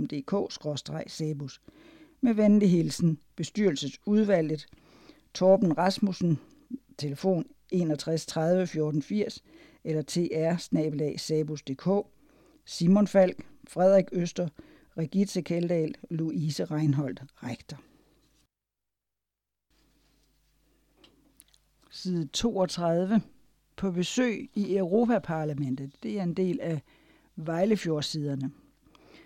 Og det er øh, skrevet af Martin Schmidt, som er underviser i fransk og psykologi. Den 9. november var Europaparlamentet i Strasbourg fyldt med elever fra EU's 27 medlemslande. Blandt de mange forskellige sprog kunne man også høre dansk. 20 gymnasieelever fra Vejlefjord Gymnasium i Daggård – havde taget turen til Strasbourg efter at være blevet inviteret til at debattere, skabe kontakter og følge medlemmerne af Europaparlamentet i deres daglige arbejde. Der blev snakket på kryds og tværs på denne dag, mødet med de mange medstuderende fra hele Europa, og oplevelsen af at sidde i den flotte parlamentssal med plads til 715 parlamentsmedlemmer gjorde indtryk. Alle var optaget af dagens store emne, miljø- og klimaforandringernes ødelæggelser, der rammer de flestes liv og som gør det akut at bruge og udnytte gode, vedvarende energikilder. Europaparlamentets præsident, Roberta Metsola, hilste den store skare velkommen. Herefter tog den tyske europaparlamentariker Delara Buchhardt over, klar til at svare på de mange spørgsmål, der brændte sig på hos de unge europæer i parlamentssalen. Spørgsmål fra salen. I det hele taget var der mange spørgsmål fra salen. Også Maximilian Kissing, Kisling, elev på 1. G på Vejlefjord Gymnasium, tog ordet med spørgsmål om, hvilke klima- og miljømæssige skridt EU vil tage i allernærmeste fremtid, hvor vi jo på kloden er kommet til et punkt, hvor vi ikke længere kan vende tilbage til tidligere tiders sundere klima og miljøtilstande. Spørgsmålet blev besvaret, og som bekendt findes der ikke et quick fix. Efter en intens og engageret formiddag og eftermiddag blev det afslutningsvis inviteret til debat med Aleida Hernandez Laviades, EU-ekspert i industri, forskning og energispørgsmål. Til et bekymret spørgsmål fra en af de mange unge, om det overhovedet er muligt at stoppe klimakrisen, svarede hun. Jeg tror, at klimaet forandrer sig til det værre hurtigere, end vi forventer. Beslutsomt og ansvarlig politisk engagement hjælper selvfølgelig, men vi må forholde os pragmatisk. Verden er i en situation i dag, hvor mange andre problemer også optager politikerne. Vi skal gøre alt, hvad vi kan gøre, også selvom vi ikke kan stoppe klima- og miljøforandringerne. Her til slut et stort kompliment fra mig til alle jer mange elever for at være mødt op her i dag og stille super vigtige spørgsmål. I ved allerede meget, men jeg håber også, at I har lært noget i dag, lød det fra Aleida Hernandez. Lærte de noget? De 20 gymnasieelever fra Vejlefjord Gymnasium kom en hel del klogere tilbage. Ikke kun klogere på kolde facts om klima- og miljøforandringer. De oplevede et fællesskab og et sammenhold med mange unge europæiske medstuderende fra alle verdens hjørner, der ligesom dem har et brændende ønske om at bevare vores fælles natur og som har håb og drømme om et godt og trygt liv. Fra den 1. september 2023 er Vejlefjordskolen, som Vejlefjord Gymnasium er en del af, blevet en EU-ambassadørskole. Skoleelever er bekymrede. Vi kan ikke bade her mere. Indsamling af blommuslinger, forsøg og undersøgelser i fjorden har givet kedelige resultater. Elever og eksperter er enige om, at fjordens tilstand og biodiversitet er i fare. Det er Sara Josefi og Julia Geide som på Vejlefjordskolen, som har skrevet det. Hvorfor er der intet liv? Grunden til, at der ikke er liv i fjorden, er, at der kommer næringsstoffer i fjorden i form af blandt andet kvælstof og fosfor, hvilket får algerne i vandet til at gro. Når der er for mange alger i vandet, bliver det helt grumset og uklart, så solens stråler ikke kan nå ned til ålegræsset på bunden af fjorden. Ålegræsset vil derfor dø, og fiskene har ikke noget at lægge æg og gemme sig i. Derfor forlader de fjorden for at søge til bedre miljøer for overlevelse. Blommuslingerne er vandets filtre. De suger vandet ind for at spise algerne og leder derefter det rene, klare vand ud igen. Problemet er bare, at de mange krabber og søstjerner, der efterhånden er kommet, spiser muslingerne, så vandet ikke bliver renset. Derfor har Vejle Ådal og Fjord sat et stort projekt i gang om at genskabe den tabte biodiversitet i Vejle Fjord. I projektet er man blandt andet i gang med at plante ålegræs, lave muslingebanker og stenrev. På Vejlefjordskolen fik vi besøg af Mads Fjeldsø Christensen, som holdt et foredrag om projektet Sund Vejlefjord. Men det er ikke kun forskerne, der har påvist problemerne. Vi var selv ude en dag i efteråret for at fange muslinger til et eksperiment. Vi fandt en masse krabber og søstjerner, men ikke særlig mange muslinger. Vi var også ude at se muslingebankerne ud for Træsko Hage, hvor vi hurtigt kunne konstatere, at vandet var grumset, grønt og uklart på grund af grønalgerne i havvandet. Eksperimentet gik ud på, at vi skulle påvise jernindholdet i muslingernes bysustråde. Vi opløste først trådene i svovlsyre, dagen efter tilsatte vi kalium permanganat, og væsken blev lyserød. Det betyder, at muslingernes bysustråde indeholder jern. Hvad kan vi gøre? Konklusionen er, at fjorden stadig har lidt liv tilbage, men ikke meget. Og det skal vi gøre alt, hvad vi kan for at forbedre små ting, som alger har en meget større rolle i virkeligheden, end man regner med. Og så er vi kommet til seniorsiderne, side 34. Og det er Walter Hartmann, der skriver, øh, mens dette skrives, er nyhederne stadig fyldt med grusomme og uforståelige handlinger både i Gazastriben og i Ukraine, og egentlig også i andre dele af verden. Jeg fyldes med vemmelse, når jeg ser og hører om det, og det øger dagligt min længsel efter den dag, hvor alting bliver anderledes. Men de er stadig mine søskende. Siden denne konstatering har jeg så været til nytårsselskab, hvor de samme begivenheder blev diskuteret. En af deltagerne udtrykte nok den almene mening, da han udbrød, at tro på fred i Gaza er utopi. Abraham skulle aldrig have fulgt Saras råd og giftet sig med Hamer. I 1980 udgav Rasmus Bakke bogen Vesten må vælge, og han mener, at vi må vælge side mellem Isak eller Ismail, Palæstina eller Israel, Bibelen eller Koranen. Men det kan jeg ikke, for så synes jeg, at jeg gør Gud mindre, end han er. Men jeg er godt klar over, at nogle gange skal vi lade problemerne blive i Guds hænder. Nogle gange skal vi skelne mellem det, vi kan gøre noget ved, og det, vi ikke kan gøre noget ved. Hele tiden må vi erkende, at endnu ser vi i et spejl i en gåde, men der skal vi se ansigt til ansigt. Nu erkender jeg stykkevis, men der skal jeg kende fuldt ud, ligesom jeg selv er kendt fuldt ud. 1. Korinther 13, 12. Gud er Gud. En af de salmer, som jeg i fuld overbevisning sang med på i min drengetid, og som jeg stadig synger med glæde, når den en gang imellem foreslås, udtrykker blandt andet. Gud er Gud, om alle land lå øde. Gud er Gud, om alle mand var døde. Om slægter svimle blandt stjerne stemle. Utallig vrimle i høje himle. Guds grøde. På en gang en gåde, men også en sandhed. Og da den for mig er uløseligt knyttet til gudstjeneste og kirkegang, minder den mig om det, jeg savner i Adventistkirken, nemlig trosbekendelsen. Jeg tror på Gud Fader, den almægtige himlens og jordens skaber, osv. Gud var også Abrahams Gud, og derved alles Gud.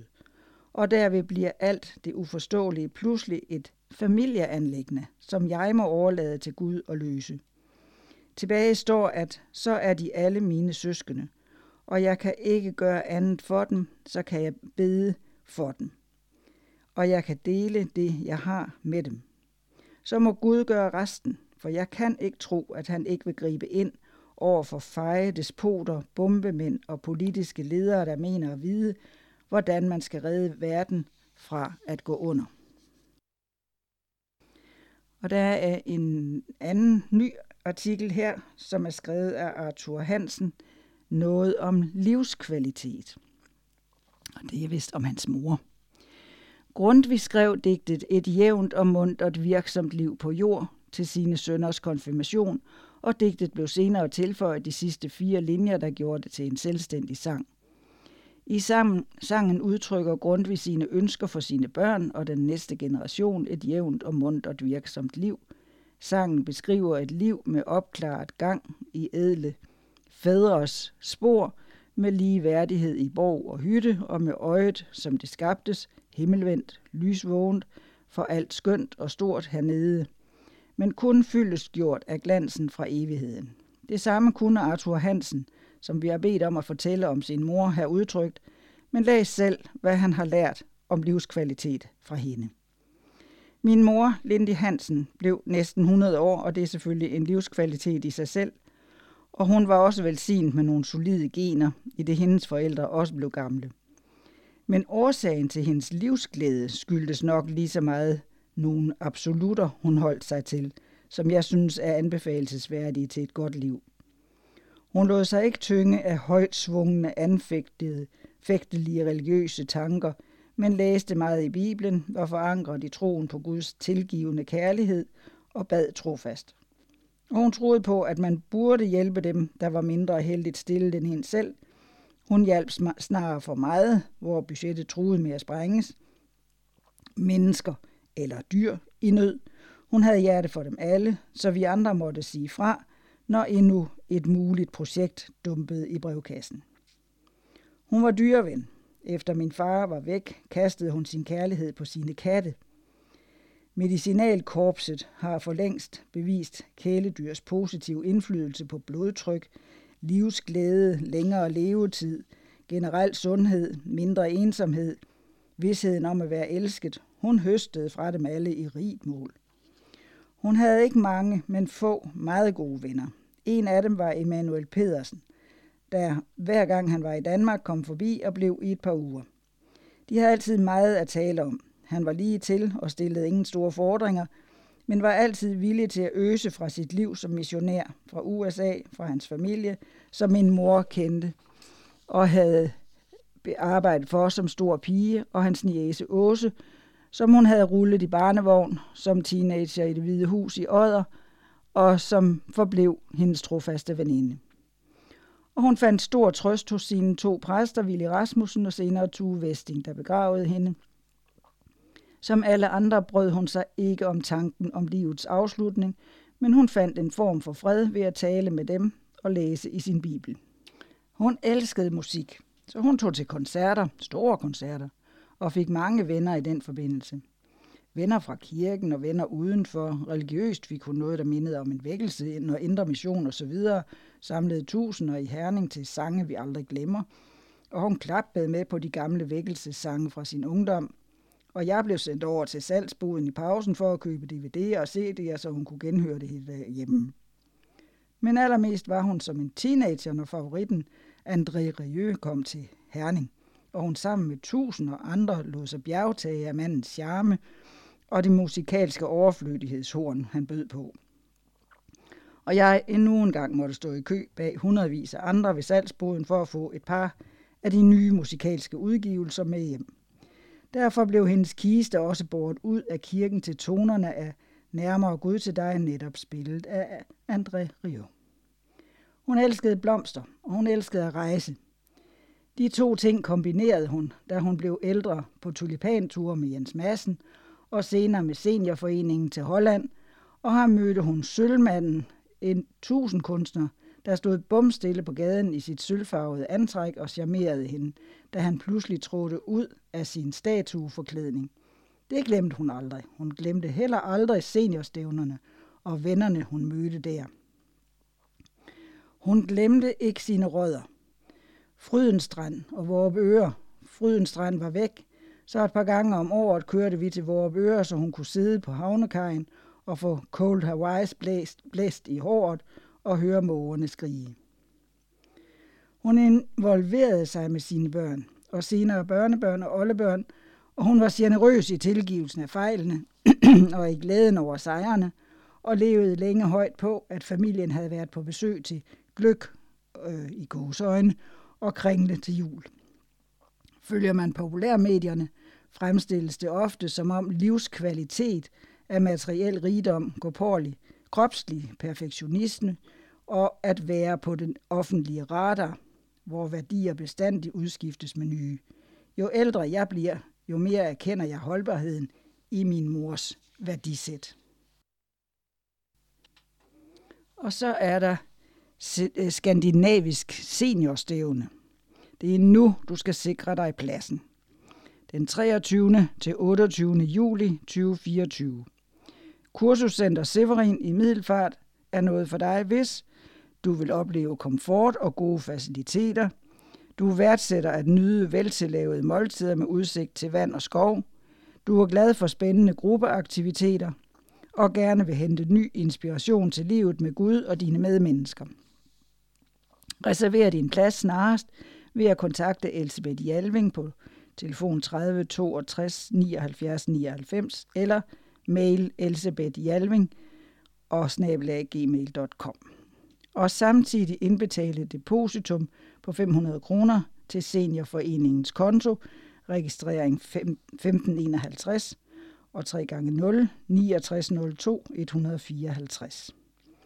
Prisen per deltager er 4.200 for dobbeltværelse og 4.700 for enkeltværelse. Alle værelser har eget toilet og bad, hårtør, strygejern, tv og arbejdsbord. Husk at gøre opmærksom på, om du ønsker vegetarkost, er diabetiker eller har andre sundhedsmæssige ønsker. Programmet byder på Roger øh, Robertson i Norge, fra Norge som gæstetaler, meget god sang og musik, spændende gruppeaktiviteter, en udflugtsdag til det smilende Fyn og naturligvis god tid til at genopfriske og forny sociale relationer. Hvis alt dette tiltaler dig, så bør du give det en chance. Og så er vi nået til side 38, men noget med nogle højdepunkter. Og det er først Julie. Sabaten den 25. november var der glæde i Aalborg menighed. Julie Svendingsen valgte at blive døbt og blive medlem af vores menighed. Julie stammer fra øen Mindanao i Filippinerne, men er gift dansk og bor i Svendstrup ved Aalborg. På billedet ses Julie med hendes skønne familie. Må Gud velsigne dig i dit nye liv med ham, Flemming Pedersen. Og David, David Thomas Olsen blev døbt den 9. december. Embracing Church besøgte Aalborg menighed, og sammen glædede vi os over Davids dåb. David er ældste barn i familien, der bor i Frederikshavn. Som minder om hans dåb fik David et meget, et, sit eget sæt trommestikker til brug, når han medvirker i lovsangen i menigheden. Må Gud velsigne dig, David, og være med dig i dit liv med Jesus. Og Christine, sabbaten den 16. december var der dåb i Fredericia Adventkirke. Christine Poulsen kom til Alexander Jensens helse- og bibelmøder om profetier på øh, Esbjerg Bibliotek sidste vinter 2022-23. Derefter gik hun gennem vores lærepunkter via e-mails. Christine ville gerne døbes i Esbjerg, men kirken har ingen dåbsbassin. Derfor tog hele Esbjerg menighed til Fredericia og havde en menighedssammenkomst samtidig. Vi ønsker Christine Guds rigeste velsignelse i hendes liv fremover. Tony Butenko. Og Iris. Tre måneder tidligere var Iris' to døtre Melissa og Maja blevet døbt og optaget i Aarhus menighed. Nu ønskede deres mor Iris Rios Vargas også at være medlem af Aarhus menighed, hvor hun kommer. I en meget ung alder var hun blevet døbt i Adventistkirken i Tarapota i Peru. Efter ophold i andre lande og endelig i Danmark de sidste 14 år, har medlemskabet ikke fulgt med – vi havde derfor en festlig sabbat i Aarhus Menighed den 25. november, da hun blev optaget på bekendelse af sin tro. Vi ønsker Guds velsignelse over Iris og hendes familie. Og så har vi Mette. Den 16. december blev Mette Vesting døbt i Vejlefjordkirken i overværelse af tidligere klassekammerater, familie og menighed – for en del år siden flyttede Mette og hendes familie til Vejle, hvor de knyttede sig til Vejlefjord menighed. Menighedens venlige imødekommenhed skabte følelsen af fællesskab hos Thomas og Mette og gjorde det naturligt for dem at komme der. For godt et halvt års tid siden ønskede Mette, at vi kunne læse regelmæssigt sammen om adventisternes tro og tanker. Det gjorde vi til gengæld gensidig udbytte og glæde. Efter dåben blev Thomas' og Mettes hjem fyldt med venner til bekræftelse af det fællesskab, der knyttes sammen om Jesus som vores talsmand og advokat. Til ham sætter vi vores tillid. Tue Vesting. Og så har vi Emma og Jack fra ICC. De elsker virkelig hinanden så meget, at de efter at være blevet gift i Kenya sidste år, blev viet endnu en gang i Nærum Adventistkirke den 28. oktober – så vennerne i Danmark også kunne fejre det sammen med dem. Vi glæder os over deres kærlighed og ønsker alle velsignelser og lykke til parret. Alex Galindo. Og Pia og Jakob. Den 4. november 2023 sagde Pia og Jakob Nielsen ja til hinanden ved en festlig hvilse i Aarhus Adventistkirke, omgivet af familie, venner og deres fem sammenbragte børn. Pia arbejder som advokatfuldmægtig, og Jakob arbejder som system developer. Aarhus Menighed ønsker Pia og Jakob Guds velsignelse. Det var Robert Svendsen, der skrev det. Og så har vi Anora. Den 23. december var der glæde i Tisted menighed, i det Fasila og Vasili, eh, Valisi bragte deres datter Anora frem for menigheden, som bad om Guds velsignelse for hende og hendes familie. Vi lægger den lille familie i Guds varetægt og ønsker dem alt godt. Allan Falk. Og Christoffer. Sabbaten den 11. november 2023 kom lille Christoffer Sirmer til Guds tjeneste sammen med mor og far, Helena og Ulrik og storebror Jonathan. Vi holdt barnevelsignelse for Christoffer, familie og venner var med på dagen.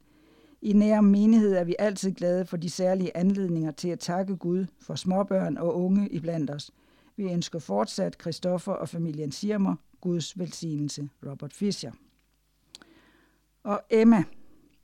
Sabbaten den 2. december havde Herning menighed den glæde at velsigne Emma, i det hendes forældre, Malja og Henrik bragte hende frem for Guds ansigt. Herning menighed ønsker dem Guds rige velsignelse, Allan Falk. Og Liam, sabbaten den 18. november havde vi en forholdsvis sjælden oplevelse i Tegn menighed. Vi bad Gud om at velsigne nyfødte Liam Alva Sikia. Liam er den første fødte søn og søn af Henriette Uvimana, der er en af vores mange nye Bornholmske adventister. Liam har både en mormor og flere onkler og tanter på øen, men må desværre undvære sin far, der stadig bor i Rwanda. Vi ønsker Liam og hele familien Guds velsignelse, Lennart Falk. Og så har vi Afia, Bruno og Liam. Sabbaten den 9. december havde vi den store glæde at have barnevelsignelse i Randers. De skønne børn af Afia på 10 år, Bruno på 6 år og Liam på 3 måneder. Deres mor hedder Perut Nyrangsisa. Vi er så glade for, at vi har kunne bringe disse børn frem for Gud. Må Gud velsigne, fortsat velsigne den lille familie, Lisbeth Nielsen. Og Jason Caleb. Sabbaten den 23. december blev Jason Caleb fremstillet og velsignet i Adventistkirken i Røde Kro, sammen med forældrene Erik og Yvonne, og hans tre søskende glæder menigheden og vender sig, og vi ønsker Guds rige velsignelse, Svend Hagen Jensen. Og Isaac og Josiana, Sabbaten den 2. december bragte brødrene Alfonso og Innocent deres børn frem for Guds ansigt, i det menigheden bad for dem. Alfonso og Clementine kom med deres søn Isaac, og Innocent og Alfonsine Sisne kom med deres datter Josiana. Herning menighed ønsker familierne Guds rige velsignelse fremover. en Falk. Jonathan og Malte.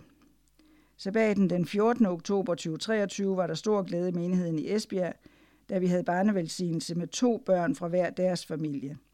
Fra højre til venstre ses Johanna, som tilhører Alexander og Jiska Jensen.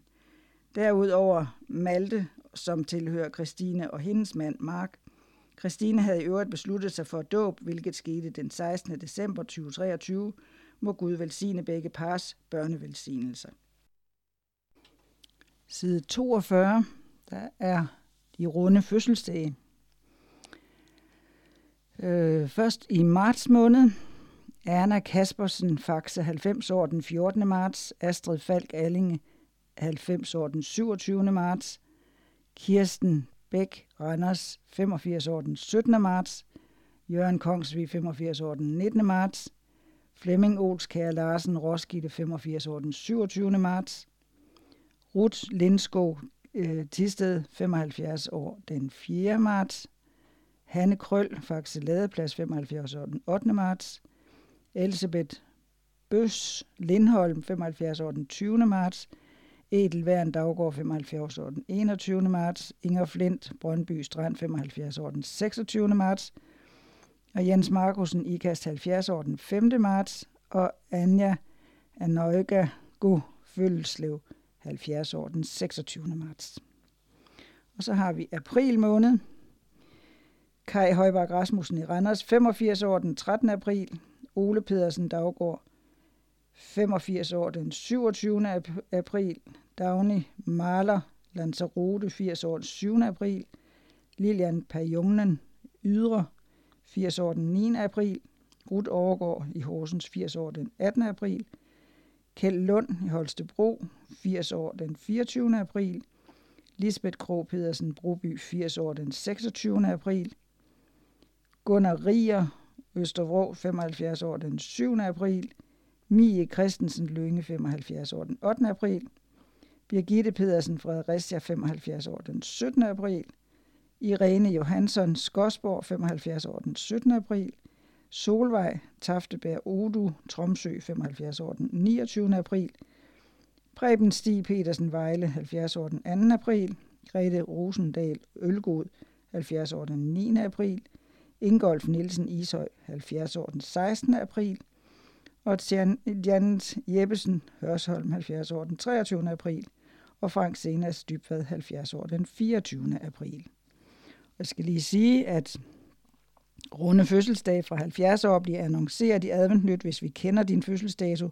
Og hvis du ikke ønsker din fødselsdag nævnt, så giv besked senest tre måneder i forvejen på adventnytsnabelag.adventist.dk eller ring til Bente Sledermand på 45 58 77 52. Følg med i Ankers tanker på Aftenkirke. Hver fredag kl. 20 udkommer et godt og hyggeligt program som afslutning på ugen. Her er et spændende interview med en gæst i studiet. Der er stemningsfuld sang og musik, en kort andagt og et lille indslag, hvor vi for tiden besøger Anker Køller på hans båd i Stubekøbing. Han spejler på en finurlig måde hverdagens hændelser med troen på Gud. Husk også at tilmelde dig vores nyhedsbrev, som udkommer hver den første i måneden. Tilmeld dig på hjemmesiden webkirke.dk. Og du kan være med til at fejre Horsens Adventistkirkes dobbeltjubilæum. 100 år for menigheden, 70 år for kirken. Og det er lørdag den 16. marts kl. 10 program i kirken med bibelstudium og jubilæumsgudstjeneste, efterfulgt af festmiddag og eftermiddagsprogram i Broskov forsamlingshus. Leg og hygge for børn og unge. Programmet slutter med en let aftensmad kl. 18. Tilmelding senest den 4. marts. Connie Carstensen 31 14 98 34 eller fico stofanet.dk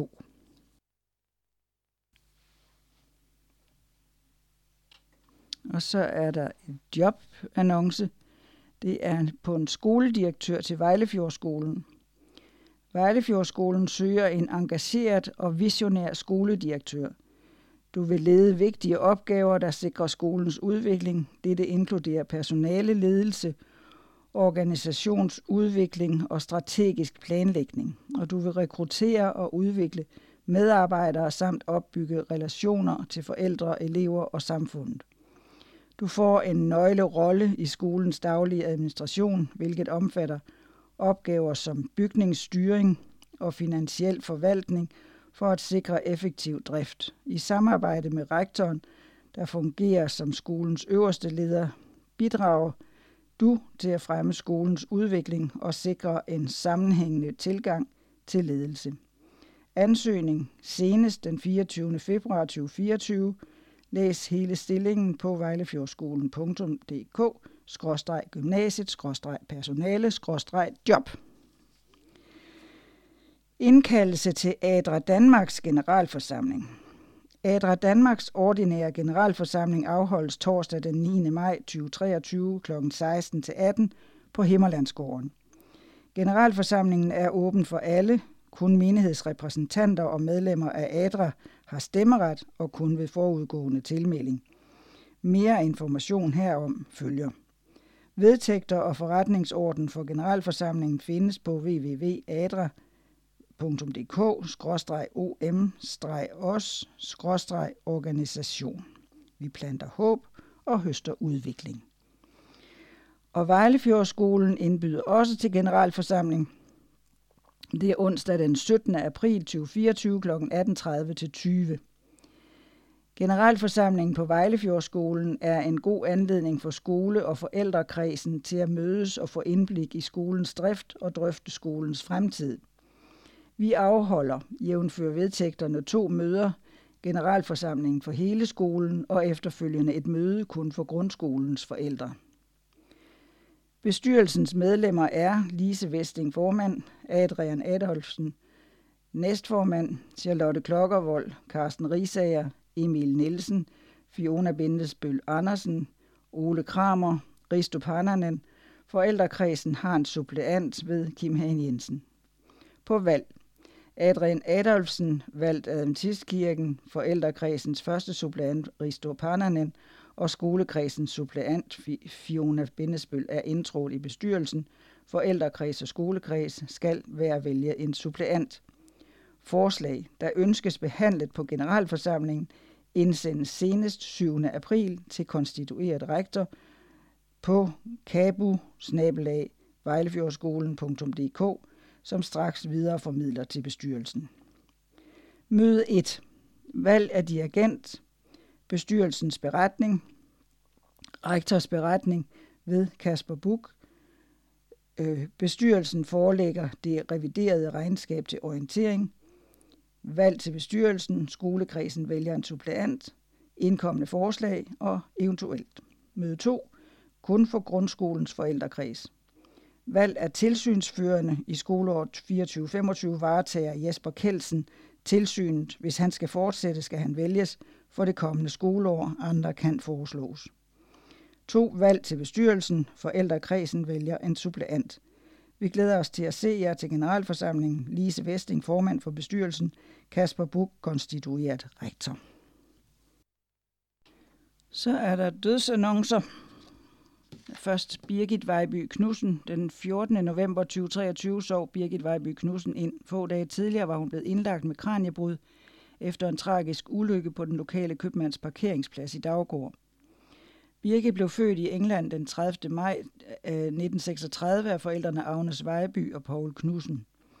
Da Birgit var færdig med sin skolegang, ville hun gerne forberede, øh, forbedre sit engelsk og søgte derfor tilbage til England, hvor hun i 1954 også blev døbt og optaget i Antistkirken. Med en trang til at opleve flere kulturer, søgte Birgit også til Cologne i Frankrig og til Bogenhofen i Østrig – Moren var i mellemtiden blevet ansat på Vejlefjordskolen som musiklærer, og Birgit tog fat på sygeplejerskeuddannelsen i Vejle, hvilket siden førte til lederstillinger i Hillerød og på Skorsborg Badesanatorium. Først i 70'erne vendte hun tilbage til det jyske og blev underviser på sygeplejerskeskolen øh, i Vejle. I sin fritid beskæftigede Birgit sig meget med musik. Mens hun boede på Sjælland, kom det Sanctuskurt med Allan Wik som dirigent til gode, og senere kom vi, hendes venner, til at nyde godt af hendes klaverspil og gode humør. Den 24. november samledes menighed, naboer og venner til i Vejlefjordkirken til et sidste farvel. Alt foregik efter Birgits eget ønske og i en tone, der emmede af den tillid til Gud, som er Birgits sidste hilsen til os. Jeg ved jo godt selv, at den, der kan redde mig, lever, og at han til sidst vil gribe ind. Nu er Birgits urne sat ned ved siden af morens på Julesminde Kirkegård, ære være hendes mine, Walter Hartmann. Else Marie Frederiksen Jules Minde Adventistkirke var fyldt med familie og venner, da vi onsdag den 15. november ikke blot tog afsked med Else Marie, men også blev bekræftet i de dyrebare løfter fra Bibelen, som værdsætter ordet på gensyn. Else Marie Frederiksen blev født den 16. oktober 1937 i Ellen og Egon Jul Nielsens familie. De boede i Horsens, hvor Kai Pedersen holdt offentlige møder lige efter 2. verdenskrigs slutning. Familien blev tilsluttet Horsens menighed, og som ganske ung søgte Else Marie til Skodsborg Badesanatorium. Her valgte hun at blive døbt af Torvald Christensen den 19. april 1952. Her traf hun også sin mand, murer Henning Frederiksen og de blev gift på Horsens Rådhus. De købte et smukt beliggende grund på Fjordvej 4 i Julesminde, hvor Henning selv byggede huset, hvorfor der stadig er et smukt udsyn, eller hvorfra der stadig er et smukt udsyn over Vejle Fjord. Huset blev rammen om opvækst af fire døtre og to sønner, der alle gav udtryk for den store omsorg, de mødte hos deres mor, der forår og sommer ofte tog børnene med ned til stranden med madkurven smurt hjemmefra. Mange naboer og bekendte i Olsminde gav udtryk for den hjælpsomhed, ærlighed og venlighed, de havde mødt fra Else Marie i livets udfordrende situationer til bekræftelse af de kristne værdier, hun byggede sit liv på. Nu hviler hun i Guds hænder, ære være hendes minde, Tue Vesting. Evelyn Ibsen sov stille ind på Søndervang den 31. juli 2023. Da hun var født den 11. august 1928, var hun meget tæt på sin 95-årsdag. Evelyn blev født i Norge, og efter en tur på Åndsrud Missionsskole rejste hun til Danmark for at arbejde i køkkenet på Skorsborg Badesanturum. Her fandt hun sin mand, Johannes Ibsen, og de fik et langt liv sammen. De fik tre drenge, Bjørnar, Henning og Tom. Parret bosatte sig i Nærum, hvor de også byggede deres hus med god hjælp fra Johannes lillebror Ville Ibsen. I Nærum fik de mange gode år sammen. Evelyn var ekspert i det huslige, syltede, kogte, lavede saft og anden nedfrysning af alt det gode, som Johannes omhyggeligt dyrkede i deres have. Evelyn og Johannes var trofaste medlemmer af Adventistkirken og tilhørte Nærum menighed i mange år. Da Evelyn flyttede til Søndervang, flyttede hun også sit medlemskab til Faxe menighed. Evelyn havde en grundfæstet tro på Gud. Nu sover hun stille og venter på opstandelsen, hvor vi igen skal møde hende. Vi lyser fred over Evelyns minde. Jan Gunnar Vold. Ingrid Dam Sørensen i Faxe menighed sov ind den 19. december 2023. Må det da nok være, der står 22. Forskellige omstændigheder har gjort, nej, det er nok rigtigt, at det var 22. Først på et meget sent tidspunkt har fået kendskab til hendes bortgang. Ingrid var et meget imødekommende menneske og var derfor også et kendt ansigt i Faxe by. Hun var en person med et smittende positivt humør. Hun var en trofast støtte i menigheden, indtil alderen begyndte at svække hende. Sammen med sin mand Frank Sørensen kom de mange gange ud at sejle på Præstø Fjord, noget de også gjorde sammen med andre fra menigheden. Ingrid og Frank mødte hinanden i sen alder, men fik 24 år sammen, inden Frank døde. Deres lejlighed i Faxe Ladeplads var nu kun beboet af Ingrid og hendes elskede kat. Men det varede ikke længe, inden helbredet svigtede, og hun flyttede på plejehjem. Ingrid var stærk i troen og udtrykte tit håbet om Jesu genkomst. Hun vil blive husket for sit smil og sit trofasthed og altid med et opmuntrende ord til dem, hun mødte på sin vej. Hendes søn sørgede for, at hun blev lagt til hvile ved siden af Frank på Hylleholdt Kirkegård, Faxe Ladeplads. Nu sover hun stille indtil opstandelsens morgen. Vi lyser fred over Ingrids minde, Jan Gunnar Vold. Og så har vi Lona Rasmussen fra Faxe, døde i sit hjem på Søndervang den 13. december 2023, næsten 102 år gammel. Lona blev født den 8. eller 9. februar 1922 og voksede op hos Hans og Anna Rasmussen. Familien boede i det jyske, og under opvæksten flyttede familien flere gange. Siden kom Erling og Ruth med i søskendeflokken. Lona var en tur forbi Vejlefjordskolen, inden hun satte kursen mod Skodsborg for at uddanne sig til fysioterapeut. Med færdig uddannelse opstod ønsket om at tage ud i missionen til Uganda og Tanzania.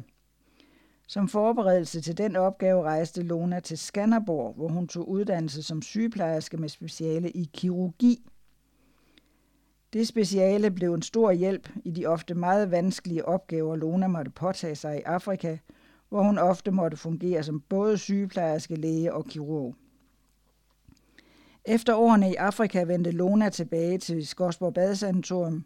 Her blev hun bedt om at arbejde på røntgenafdelingen. Igen så Lona behov for yderligere uddannelse, og nu gik turen til USA for at specialisere sig som røntgensygeplejerske. Tilbage på Skodsborg fik Lona ansvar for røntgenafdelingen, hvor hun arbejdede indtil sin pension – Lona Rasmussen var kendt for sin utrættelige omsorg for familie og venner og alle, som lærte Lona godt at kende, vil huske hendes spørgsmål, hvordan har I det? Det blev et kendetegn for hendes omsorg. Lona levede og døde i tillid til Guds omsorg og nåde. Lona Rasmussen blev bisat fra Adventkirken i Faxe, æret være Lona Rasmussens minde, Karl David Andreasen. Og så er der Viola Orkil sov stille ind på Solbakken i Randers Sabaten den 18. november 2023. Viola efterlader sig sønnerne Michael og Thomas, svigerdøtrene Annette og Majbrit, og barnebarnet Mathilde. Bisættelsen fandt sted torsdag den 7. december i Randers Adventistkirke på hendes 80 års fødselsdag. Viola blev født i Grejsdalen nord for Vejle. Hun var det fjerde barn af forældrene Karla og Otte. Otto. Forældrene blev døbt i Adventistkirken i Vejle, da Viola var 10 år gammel. Viola valgte senere også selv at give sit liv til Jesus og blev døbt af Ernst Hansen den 27. juni 1987 i Vejle. Viola blev uddannet smørbrødsjomfru i København, og hun blev gift med Otto og fik sønnerne Michael og Thomas. Eventyrlysten bragte Viola og familien til Australien, hvor de boede i en årrække. Ulykker og tragedier ramte familien, og Otto blev lagt til hvile. Viola havde en indre restløshed, som gjorde, at livet ikke altid var let for hende eller de nærmeste. Viola boede en del steder, blandt andet i København, Daggård, Australien, Vejle, Østerbro og Horsens. Viola blev senere gift med Frede Rytman, og de havde 10 gode år i det nordjyske. Efter tiden i Horsens kom Viola til Solbakken i Randers, hvor hun også havde en god tid. Viola troede på Gud. Nu hviler hun til opstandelsens morgen, hvor Gud skal forvandle vort fornedrede læme og give det skikkelse af hans herliggjorte læme. Må Gud holde os fast i troen på genkomsten og et dejligt gensyn. Æret være Violas minde, Lisbeth Nielsen. Turid Majbom Nielsen har lagt sig til hvile efter et langt liv. Hun blev født i Hammerfest i Norge den 11. august 1942 og sov ind på Søndervang Plejecenter den 1. januar 2024. Og hun blev således 81 år gammel. Begravelsen fandt sted fra Faxe Adventistkirke, og hun er lagt til hvile på Faxe Kirkegård. Turet var gift med John, som hun mødte på en rejse til Vejlefjordskolen. Sammen fik de to børn, Henning og Helle. Turet og John nåede at bo flere steder på Sjælland og tilhørte derfor flere menigheder, mens børnene var små. Til sidst var Turet medlem af Faxe-menigheden. Turid var en dygtig, varm og betænksom mor og også medarbejder i familiens VVS-firma, hvor Turet og John på et tidspunkt havde mange mennesker i arbejde. På sine ældre dage blev hun dog ramt af sygdom, som gjorde, at hukommelsen svigtede. Men på Søndervang var hun i trygge hænder, og mange husker hende for de mange smilende kommentarer, man fik med på vejen i samvær med Turid. Turid havde en grundfæstet tro på sin Gud. Nu sover hun stille og venter på opstandelsen, hvor vi igen skal møde hende. Turid efterlader sig to børn, børnebørn, sin lille søster og lillebror Jan Gutter Vold. Side 46. Vi læser Bibelen sammen. Nytårshilsen fra Sabberskoleafdelingen. Det er Bjørn Johansen, som er koordinator for Sabberskoleafdelingen. For dig, der gennem det sidste år har fundet glæde og velsignelse ved at læse Bibelen og derigennem udviklet din forståelse af Guds kærlighed, til dig og andre, som jeg er, er sikker på, at det nu det vil du fortsætte med i det nye år. Du har, hvad vi kan kalde et godt nytårsforsæt. Hvis du i det sidste år ikke helt har fundet tid eller en mulighed for regelmæssigt at læse Bibelen, så kunne det være dit nytårsforsæt, det du sætter dig for i det nye år. At læse Bibelen alene er en vigtig måde for dig til at øge din viden og forståelse af Guds kærlighed, og dermed styrke din relation til ham. Men at læse og reflektere over bibelske tekster sammen med andre giver dig mulighed for at dele dine tanker og derved bidrage til et fælles forståelse – Måske kan du også selv få ny viden eller et bredere perspektiv. Vi læser Bibelen sammen er netop overskriften på siden Bibelstudium på Adventistkirkens hjemmeside under ressourcer og bibelstudium. Hvad enten du læ- vil læse og studere Bibelen alene eller sammen med andre, kan bibelstudiematerialet for det første kvartal 2024, Salmernes bog, være en god indgangsvinkel. Du kan her læse de to studiematerialer, som Adventistkirken udgiver – nordisk studie og standardstudie. Benytter du telefon eller tablet for nordisk studie, kan du med fordel benytte linket Læs det nordiske studie her. Tryk på bibelteksterne i studiematerialet, leder direkte til teksten i online-bibelen. Baggrundsmateriale og tips til studiet. Find yderligere ressourcer til salmernes bog, udarbejdet af Paul Birk Petersen her, giver dig adgang til en side med følgende tre muligheder for inspirations- og hjælpemateriale. Overordnet introduktion, salmernes bog, ugens inspiration til studie og refleksion i salmernes bog, kommentarer til individuelle salmer i salmernes bog, de vil løbende blive opdateret. Sabberskoleafdelingen ønsker dig et godt bibelstudie. Og så har vi kollekt til socialt arbejde den 2. marts, og det er Kristin Odinson, der har skrevet om det. En del af jer har nok bemærket, at der i den senere tid har været fokus på at vise noget af det sociale arbejde, vores medlemmer deltager i og bidrager til lokalt. Flere spændende indslag fra mange forskellige menigheder blev vist i Adventistkirkens julekalender til i december. Med denne kollekt vil vi gerne samle penge ind, som kan komme til gavn for de mennesker, menighederne hjælper lokalt. Er der projekter, der ikke er søsat lokalt, eller igangværende projekter, der mangler en økonomisk indsprøjtning. Så kan der søges om hjælp i denne pulje allerede fra medio marts. Denne pulje bliver oprettet umiddelbart efter, at kollekten er optaget og er kun åben i 2024. Hvis I vil søge om penge til et projekt, så send en e-mail til bjørn med bjorn.ottesen adventist.dk med en lille projektbeskrivelse. Vi ser gerne, at de penge, der samles ind, bliver brugt hurtigt til det formål, de er indsamlet til. Giv en god gave den 2. marts. Og den 4. april er der kollekt til skolerne. Det er skrevet af Holger Daggaard, og der er et billede fra Roskilde Privatskole. Adventistkirken i Danmark driver fortsat fem skoler. Svanevej Privatskole, Nærum Privatskole, Roskilde Private Skole, Ringsted Privatskole og Vejlefjordskolen. På de fem skoler tilsammen undervises dagligt ca. 600 elever, hvoraf de allerfleste kommer fra ikke-adventisthjem. Det betyder, at de mange elever via undervisning og medarbejdernes gode eksempel dagligt får mulighed for at lære de kristne værdier at kende. Med andre ord er skolerne et af Adventistkirkens største missionsprojekter. Derfor har kirkens ledelse også besluttet at prioritere pastorale og andre ressourcer herunder en landskollekt til skolerne, der alle har et stærkt ønske om at samarbejde med kirken, Sabus og de enkelte menigheder. Kirkens skoler udfører et stort og vigtigt missionsarbejde med den kontaktflade, de har til elever, forældre og pårørende uden for kirken. Der er grund til taknemmelighed over for de medarbejdere, der dedikeret og flittigt lægger deres arbejde og hjerte i denne sag. Giv derfor en god gave til skolerne den 4. april. Og så har vi en kalender, den 28. februar deadline for stof til adventnyt nummer 2.